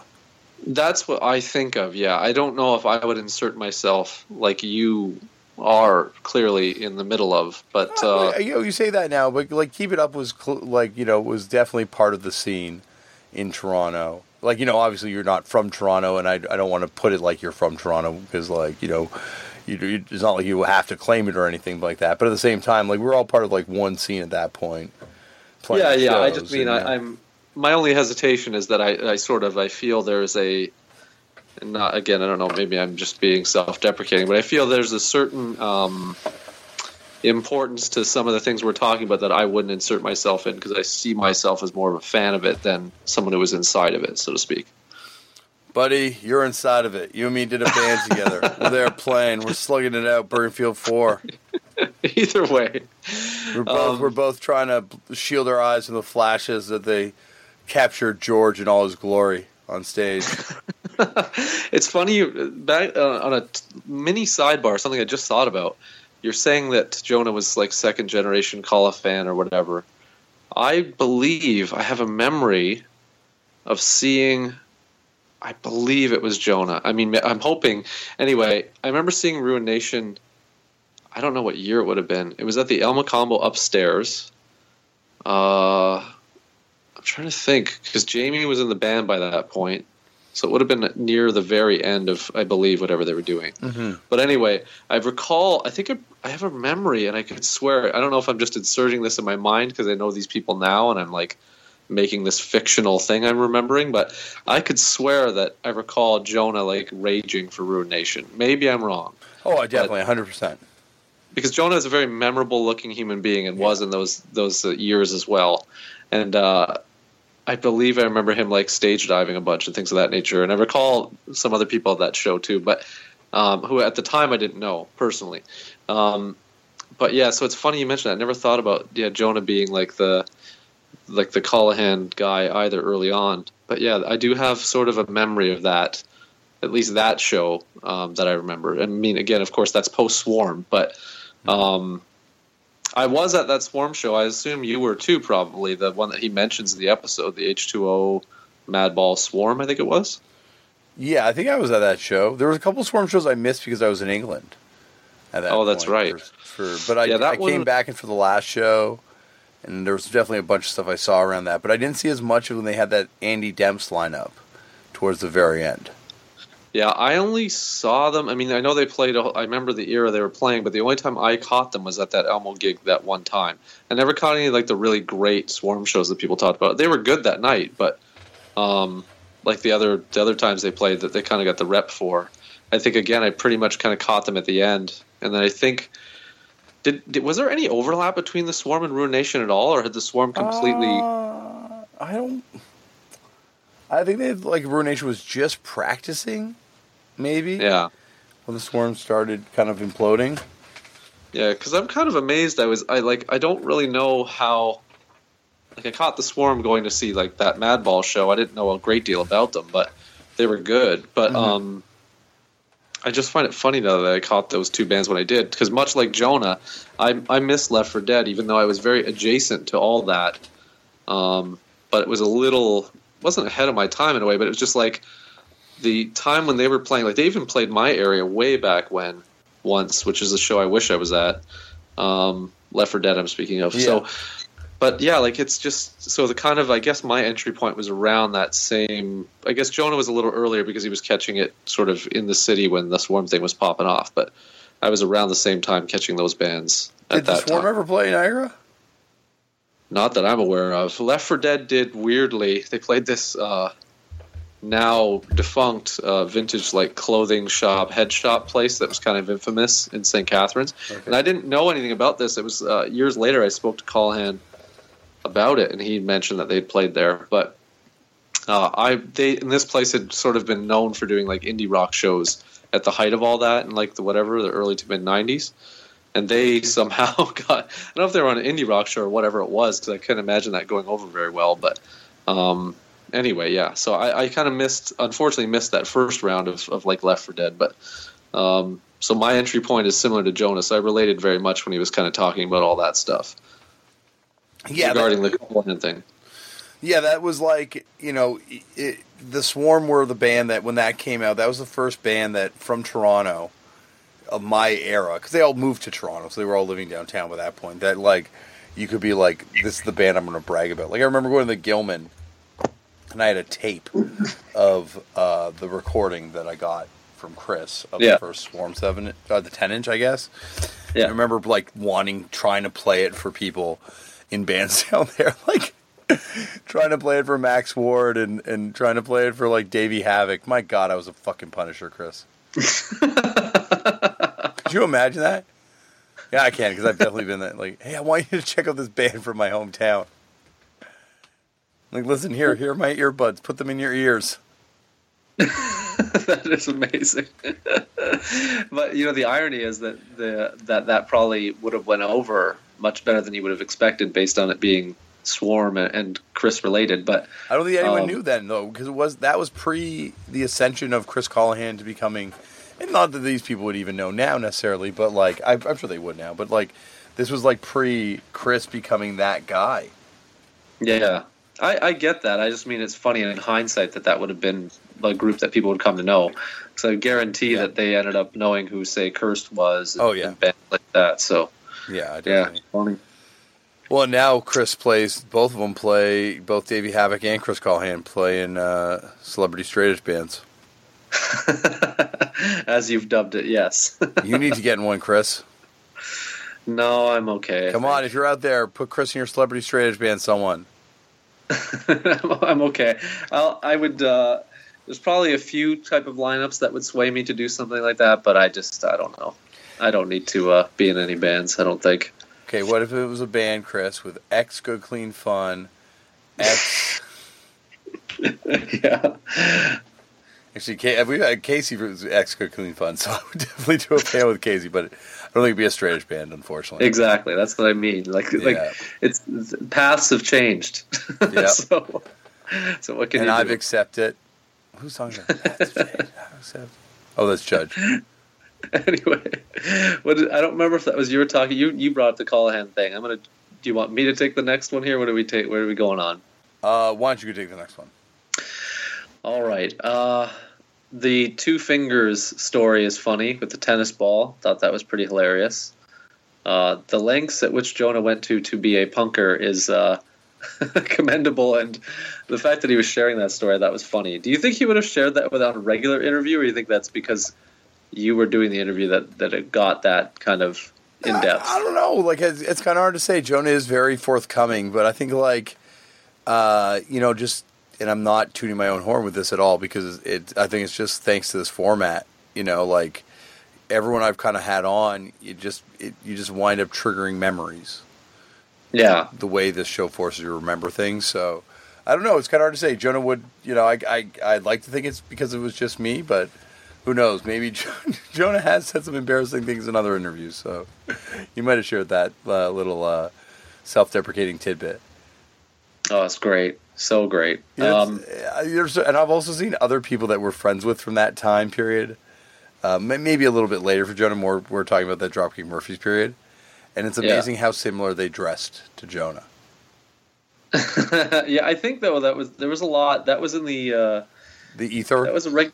Yeah, it was like that was kind of the thing, right? Like work shirts and like weird, But like band, I remember band merch. Like bands were selling work shirts more often then. Like when do you see that Yeah. now? No, you would not see a band buying like a used work shirt and silk screening it. Yeah, like now, like then it was like that late '90s period. There was like a number of bands I saw doing that, and I remember just thinking it was so bizarre. How much do you think Uh, a shirt sells for at a concert now? By the way, Ooh, like a act, like what? I guess it depends on the concert. Actually, is how you hedge that question. true. Because uh, on a DIY show, as far as I know lately, it still seems to be around the 10, 15 buck mark from like a Yeah, like proper DIY bands. But at a bigger gig, I don't know. I mean, like when I was- thirty-five to fifty. Someone's telling me. Ugh, I mean, it could be. The thing that sucks about that is that was sort of. I think there are still bands that try their best to keep it down, but what people don't know behind the scenes is it's because you know bands basically have to get charged to sell stuff, so it comes out of the consumer's pocket. That's why they're expensive for the most part. Um, but yeah, I don't know. I don't really go to those. I don't. Well, I don't buy much merchandise that way, so I don't really know. But I think the last shows, like bigger ones that I went to that weren't say punk centric, that, weren't too bad. I think they're about twenty bucks still. But yeah, it's definitely a big. I don't know. That's the, that's a dark area for me to even think about nowadays. but uh, but yeah, I don't, I don't know. But yeah, work shirts in the '90s. I don't know what the deal was, but people loved it, and People uh, fucking loved it.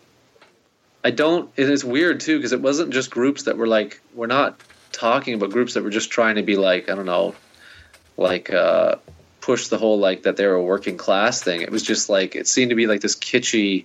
Yeah, it had nothing Like- to do with that. Like it was just like a a fashiony thing, and like it wasn't even a fashiony thing because they were so hideous. It's like Yeah, they were- anti-fashion thing. Yeah, I don't know. I'm curious to think of who spearheaded that because that is just so bizarre. Yeah, like I can't remember who the first band I saw with them was. I remember Sick of It All had them. yeah, Uh, Bouncing Souls had them. yeah. I think I even yeah, like that. It was that kind of stuff for sure. All had it, but I think I remember even seeing like some weird like pop punk bands had them too that I wouldn't have associated with that kind of.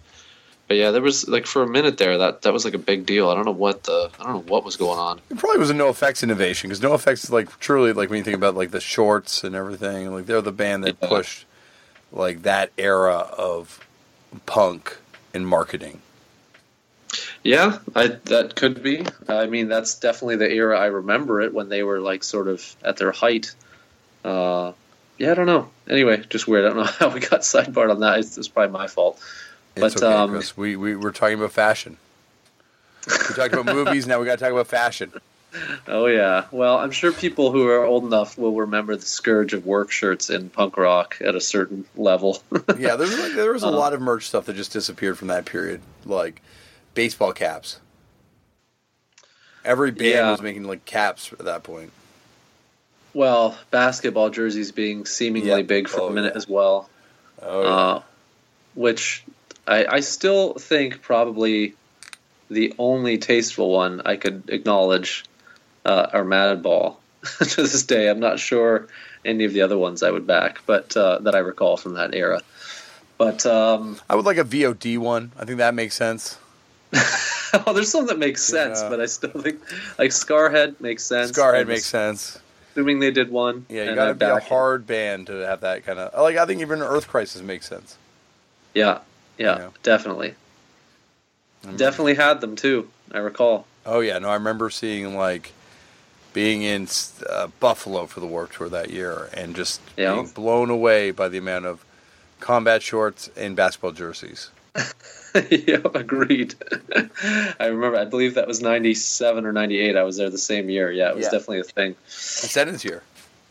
That's correct. Yep, Descendents and I believe Millencolin and yeah, The year that I punished Karl Alvarez for hours backstage with Ewan. Like Ewan and I. How many stories do you have like that in your life? Like you have a bunch. I got a bunch, but like this is like truly the one where I like I think back to it and I'm like that man has the and I and I brought I saw him this week and I hung out with Carl for an extended period of time this weekend and profusely apologized for how much I must have punished him at that point Nice. day. It must have been like unbelievable. Like how the fuck did these guys get back here? Yeah. I still, when you think about that now, that's the thing that blows my mind more is being able to, like, your stories, especially, like you being able to finagle your way backstage. Well, in it, the degree it very that rarely happened, but when it did happen, my God, you better believe I tried to take advantage of it as much as I could. I was like, you know, I was singing "Bro Hymn" on stage, like it'd be like make a day of it, Chris. I remember being on stage. 'cause we Oh, had my. one. We had like one backstage pass at the Warped Tour in when they did the one at Mosport, the Speedway, and uh, was there. yeah, so we were trading it around. And I remember being on stage by myself, wearing my knapsack, singing along to Bro Hymn, just being like, I fucking made it. Like, and they were like, you know, beside like all the art other bands playing the World Tour that year, just on stage, just just belting out Bro Hymn with Pennywise playing. Oh my! What what a memory! What a memory! And then you you, you were meant to be because now you grace the stage, you know, for a living. now I do get to sh- walk the stage with. Uh, I've had other opportunities to sing Bro Hymn, and I have not followed through with those yet. So I need to. Next time I play with Pennywise, Chris, I promise I will sing Bro Hymn. Well, there you go. I was going to say it's because you got already got it out of your system. If you hadn't done that before, you would you would take advantage now. I got a couple of woes left in me. I'm, not, I'm throwing in the towel yet. Yeah. But my big regret is You- that I didn't do it when Zoli Teglas was singing for them. For Pennywise, Yeah, when did that happen? I wasn't Uh, aware of that. like a whole record what? when Jim this quit, is and then Jim came this is crazy talk to me. I never knew that. Yeah. Yep. No, it's real. It's damn real. Wow, I Mm-hmm. was not aware of that at all. It's one of those things, Chris, that you got to check out now. Not right now, but like I mean in general. not right this minute, but right, yes. not right the second. But I mean, you have to check that out. All right, you need to take a new point here because we've digressed again. We have digressed, and I think this will be the end point for the evening. Does that Sure work thing. for you, Chris? Yeah, Um, and oh my God, there's so much stuff to go to with Jonah. Um, but uh, what should we talk about? Um, maybe you know Chris Harper from from Rotate. You No. Okay, he's like No. He's like the he's like the nicest guy in the world. He used to he now owns a bar um, called uh, You know? Pharmacy down. So tr- shout out Pharmacy. If I if I drank and was able to go out at night to bars, that would be where I went. nice. Um, he also sold me my Amebix Monolith record. there you go. Yeah, at least by name, I don't. I might recognize him from that era a bit, but no, I don't. Uh, not by name. I guess you know what we should talk about because he's going to be on the show eventually. Well, we could talk about Jonah's ska bands. We could talk about Jonah's. Uh, oh, there's so much amazing stuff to get Oh, to. he had a note about that. Someone, hold on. Let me see here. There was an update he sent me. I don't know if he sent me it personally, but I saw I was reading something where someone had a moment of clarity on that whole thing. oh, really? Um, Johnny No New York and the Stink Bombs played one show. He claims. Okay. So they He's did actually, because I think in the in the interview he claims they They didn't. I don't play know. a show, yeah. Yeah, it was at the Elmo with Under the Gun. He says. Yeah, which is the band that he brings up. That, that guy Chris Flynn was in. Yeah, and he also mentions that that Darkest Hour gig that comes up in the interview mm-hmm. was at Who's Emma, which I believe he mentions, but it was with Racetraitor.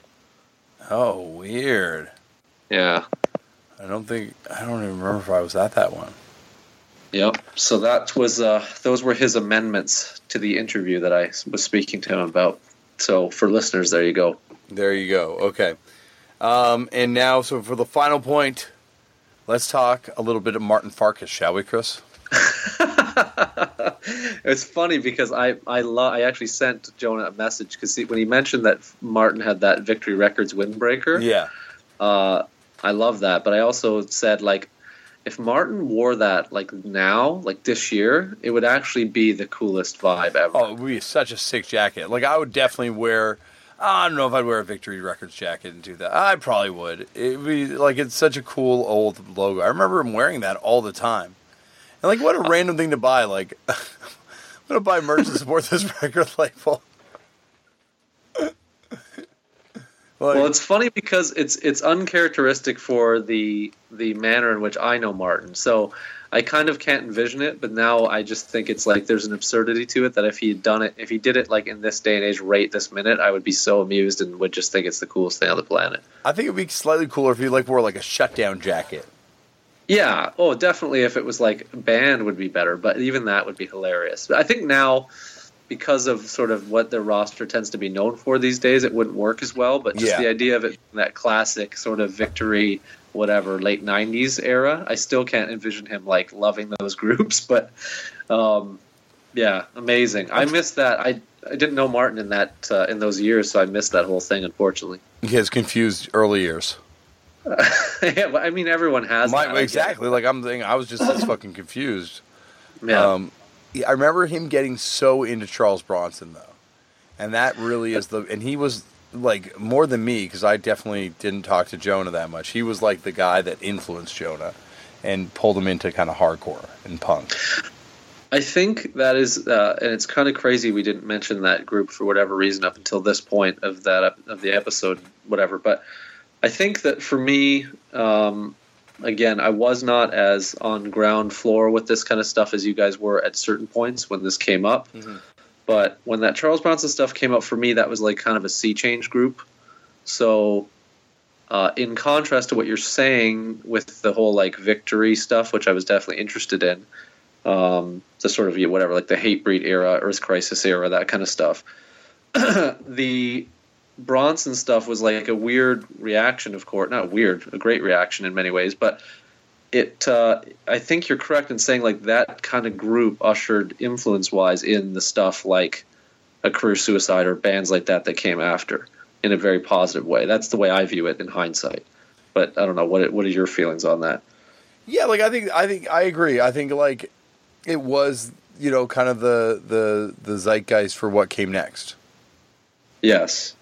And I think like weirdly like a lot of people know that band by name of course. There's a reputation with Charles Bronson that people know, but I still think it's like weirdly they're not like I think they were given a lot of credit up to a point and I feel like in the last like 10 years that somehow has like disappeared. Like I feel there's a like not that they're not given any credit, but I just think like they're not known as being that taste making band at least from my perception of the way people now seem to to talk about like bands in recent history or contemporary like say like in the last 10 15 years but i think they're a really important one as far as like really kind of i don't know making people kind of like tipped off on like i don't know whatever better fast raging stuff that wasn't really happening Oh yeah, like they they were like the first band that gave me a concept of epiphat.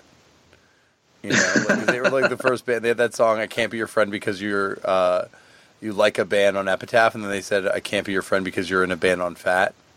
Yeah, another version yeah. of the the lyric sheet that they put out and stuff. So Yeah. it's it's like you know, like they were the first band to kind of do that for me. Like they were also, you know, they they incredibly funny sense of humor. Like they did the dude from uh, they put out their demo seven inch, and then they put it out on a record label. They they bootleg their demo on a seven inch. And they they did it on a record label that they called Privilege Cracker Records. Yeah. But they put the address of the lead singer of Racetraitor's parents' house as the address on it. So apparently, like until a few years ago, he was still getting mail from people in like Japan looking to buy the demo seven inch.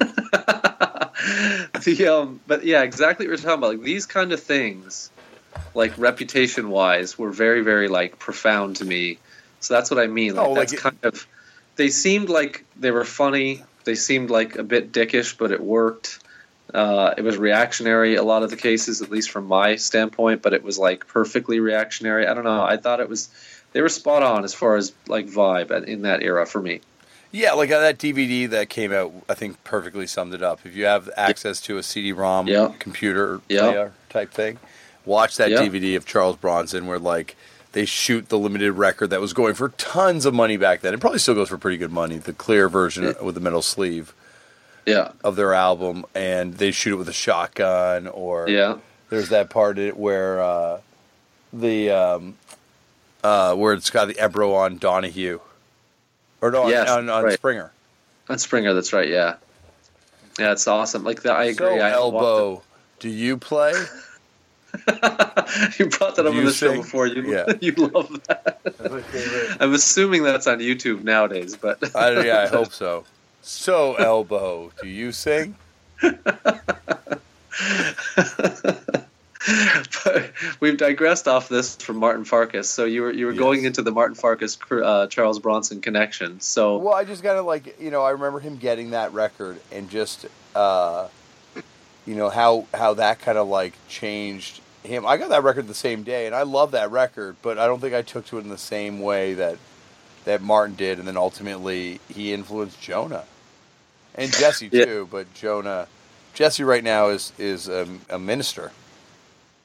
Yeah, I knew he was in the, or I guess not original lineup, or I don't know what lineup you want to say they were, but yeah, he was in like a early side, year, like MK two, yeah. like a re- legit lineup MK two, and then probably or yeah. MK one legit lineup.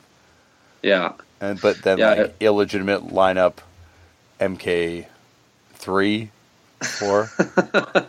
all that was very funny too. For the listeners, I don't know if we, we mentioned too, like Martin, the Martin we're discussing, of course, is the vocalist of Career Suicide. I'm assuming most people know, but yeah, Martin there might Marcus not people out there. Sorry, yeah.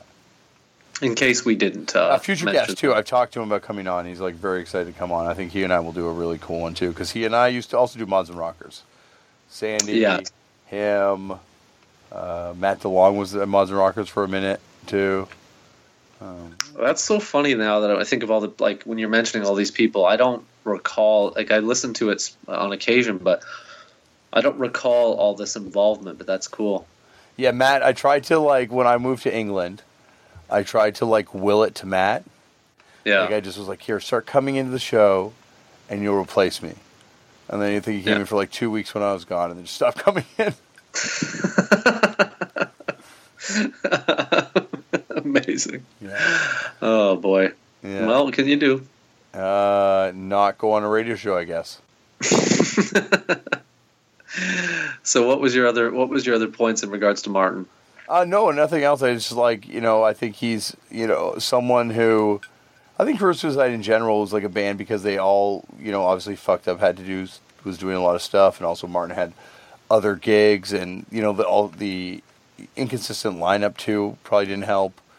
But they're yeah. a band that I think never fully got to reach their potential back then. And so that's why I think they're able to kind of keep doing new exciting things now.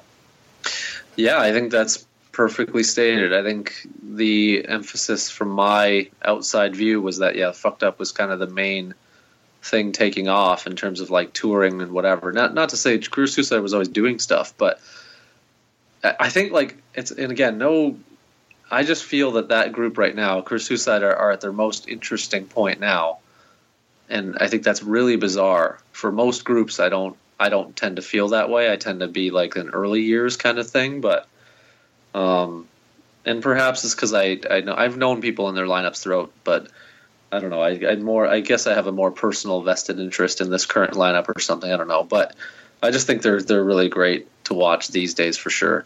Um, yeah, like I think I, like it's hard to say like the best lineup because you're right. Like I'm normally an early days kind of person too, but as we've mentioned, the early days of career suicide, you know, it's kind of like that mid period where they really hit their stride, and it was not live. You know, like like there were some amazing live shows. Yeah, that I saw them play, but there were also some like really brutal ones. Um, yeah, if I will, yeah, I, I would, uh, I would say that's a fair point there was there was groups that would not. Yeah, I think for me that group. Um, because of sort of the blistering nature of a lot of their stuff, it would be messy sometimes because it would just you had to kind of like really I don't know whatever dial it in when you're playing that fast or something. But um, yeah, I've seen a few messy ones. I've seen most you know every band has that, but um, I just I don't know. Now it's like this weird force to watch. Well, it also um, Martin wouldn't like pick people based on skill necessarily, which is great. But yeah. you wound up with a lot of people that eh, maybe music wasn't their first thing in various lineups at different times. Some yeah. people definitely were, and you know there were definitely consistent periods in that band where they they finally found their lineups. But now I think yeah, this is like the lineup. For me, it's kind of like watching um, when you see like groups now, like um, trying to think of an example, like like relating to like you know I don't know like J Mascis playing with someone or something like in some other group, like those kind of like uh, cameo things. It's almost like that's what their lineup feels like to me now. It's like they have these people in the group that seem like they shouldn't be members of the group, but that is the lineup kind of thing. I don't know how to explain it, but um, anyway, I really enjoy them live. That's all I'm saying. If you haven't seen them in recent years or at all, make an effort to see them now. I think they're touring a bunch. Yeah, so I guess we'll leave it there for this week's episode with Jonah. Um, we've got way more we could talk about, and I'm sure we'll go Oh, yeah. into future stuff. But if you have any comments about this episode, send them into the mailbag. And- Yes, for sure. And how they get in touch with that mailbag, Chris? Uh, turned out a punk footnotes at gmail.com. And once again, as always, if you want to get in touch with me, hit me up on various forms of social media at Left for Damian. Please support this show by writing a review, rating it if you use iTunes on iTunes, or if not, just tell your friends, and you can uh, tell all your friends, and they'll tell their friends, and then they'll tell their friends, and they'll tell their friends. But that's where it ends. Right nice. Uh, and then uh, you can also check us out on Facebook, Turned Out a Punk, run by my brother Tristan Abraham. Uh, and uh, you can also check us out over on uh, Tumblr, turnitapunk.tumblr.com. And please come out and uh, purchase your tickets because that week in December, coming to the East Coast of the United States, uh, in what will be the uh, the Goodbye Obama tour, the sadly Goodbye Obama tour. yeah, I guess that's framing it that way. Yeah. Maybe he'll get. Maybe we'll- do you think we'll get him for DC, Chris? you interview him? Yeah, sure. Yeah. If anyone has an in with Obama and can get him to come out to the Black Cat, I'm sure he has some punk uh, past connections, stories. You know, worst of comes to worst, he can do an episode of Oil and Flowers with me because we know he does love cannabis in the past. And Maybe he had like he went to some sick Naked Raygun show way back. Yeah, that would be amazing. He's like, were you into, uh, when was the first time you heard punk? Uh, probably when I saw effigies in a bedroom in a, in a college. You really started off, and I was very impressed by that first like few moments of that impression. I know, I couldn't keep it up, so I just went into a generic adult impression. Wasn't bad. Well, thank you. Thank you. Well, I'm not, I'm not really, Jonah is the master of impressions. as you know. Speaking of, yeah. Jonah's And like accents. that.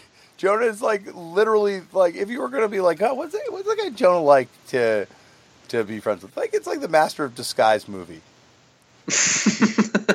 like with uh, Dana Carvey yeah. constantly. And then if you were to ask him what it's like to be a roommate with me and in a band with me, he would probably say Cheech and Chong. All right. Uh, but yeah, Jonah is like I think you and me are both in agreement. One of the best human beings on this whole fucking planet. And yes, I'm. I've been a great admirer for some time. Yeah. Yeah. So what? So yeah. Thank you very much, and check out Career Suicide on their new album coming on Deranged Records, and that new seven-inch, which features myself on the vocals. There you go. Um, they're both fantastic. All right, everyone. We will see you next week. Uh, thank you very much for listening. Oh, if you're wondering about Tournament of Death, maybe it's come out now, and if so, watch it. Uh, Tournament of Death, Bloodlust, Bloodlust, Tournament of Death. Uh, if not, it's going to be coming out soon. My apologies. Uh, just you know, feels weird putting it out right now. It's a weird time. Weird time. but you know, until the end times, Chris and I will be here discussing these sweet, sweet podcasts. Thank you, everyone, and we will see you next week. Everybody in your crew identifies as either Big Mac Burger, McNuggets, or McCrispy Sandwich. But you're the filet fish Sandwich all day. That crispy fish, that savory tartar sauce, that melty cheese, that pillowy bun. Yeah, you get it. Every time. And if you love the filet of fish, right now you can catch two of the classics you love for just $6. Limited time only. Price and participation may vary. Cannot be combined with any other offer. Single item at regular price. Ba-da-ba-ba-ba.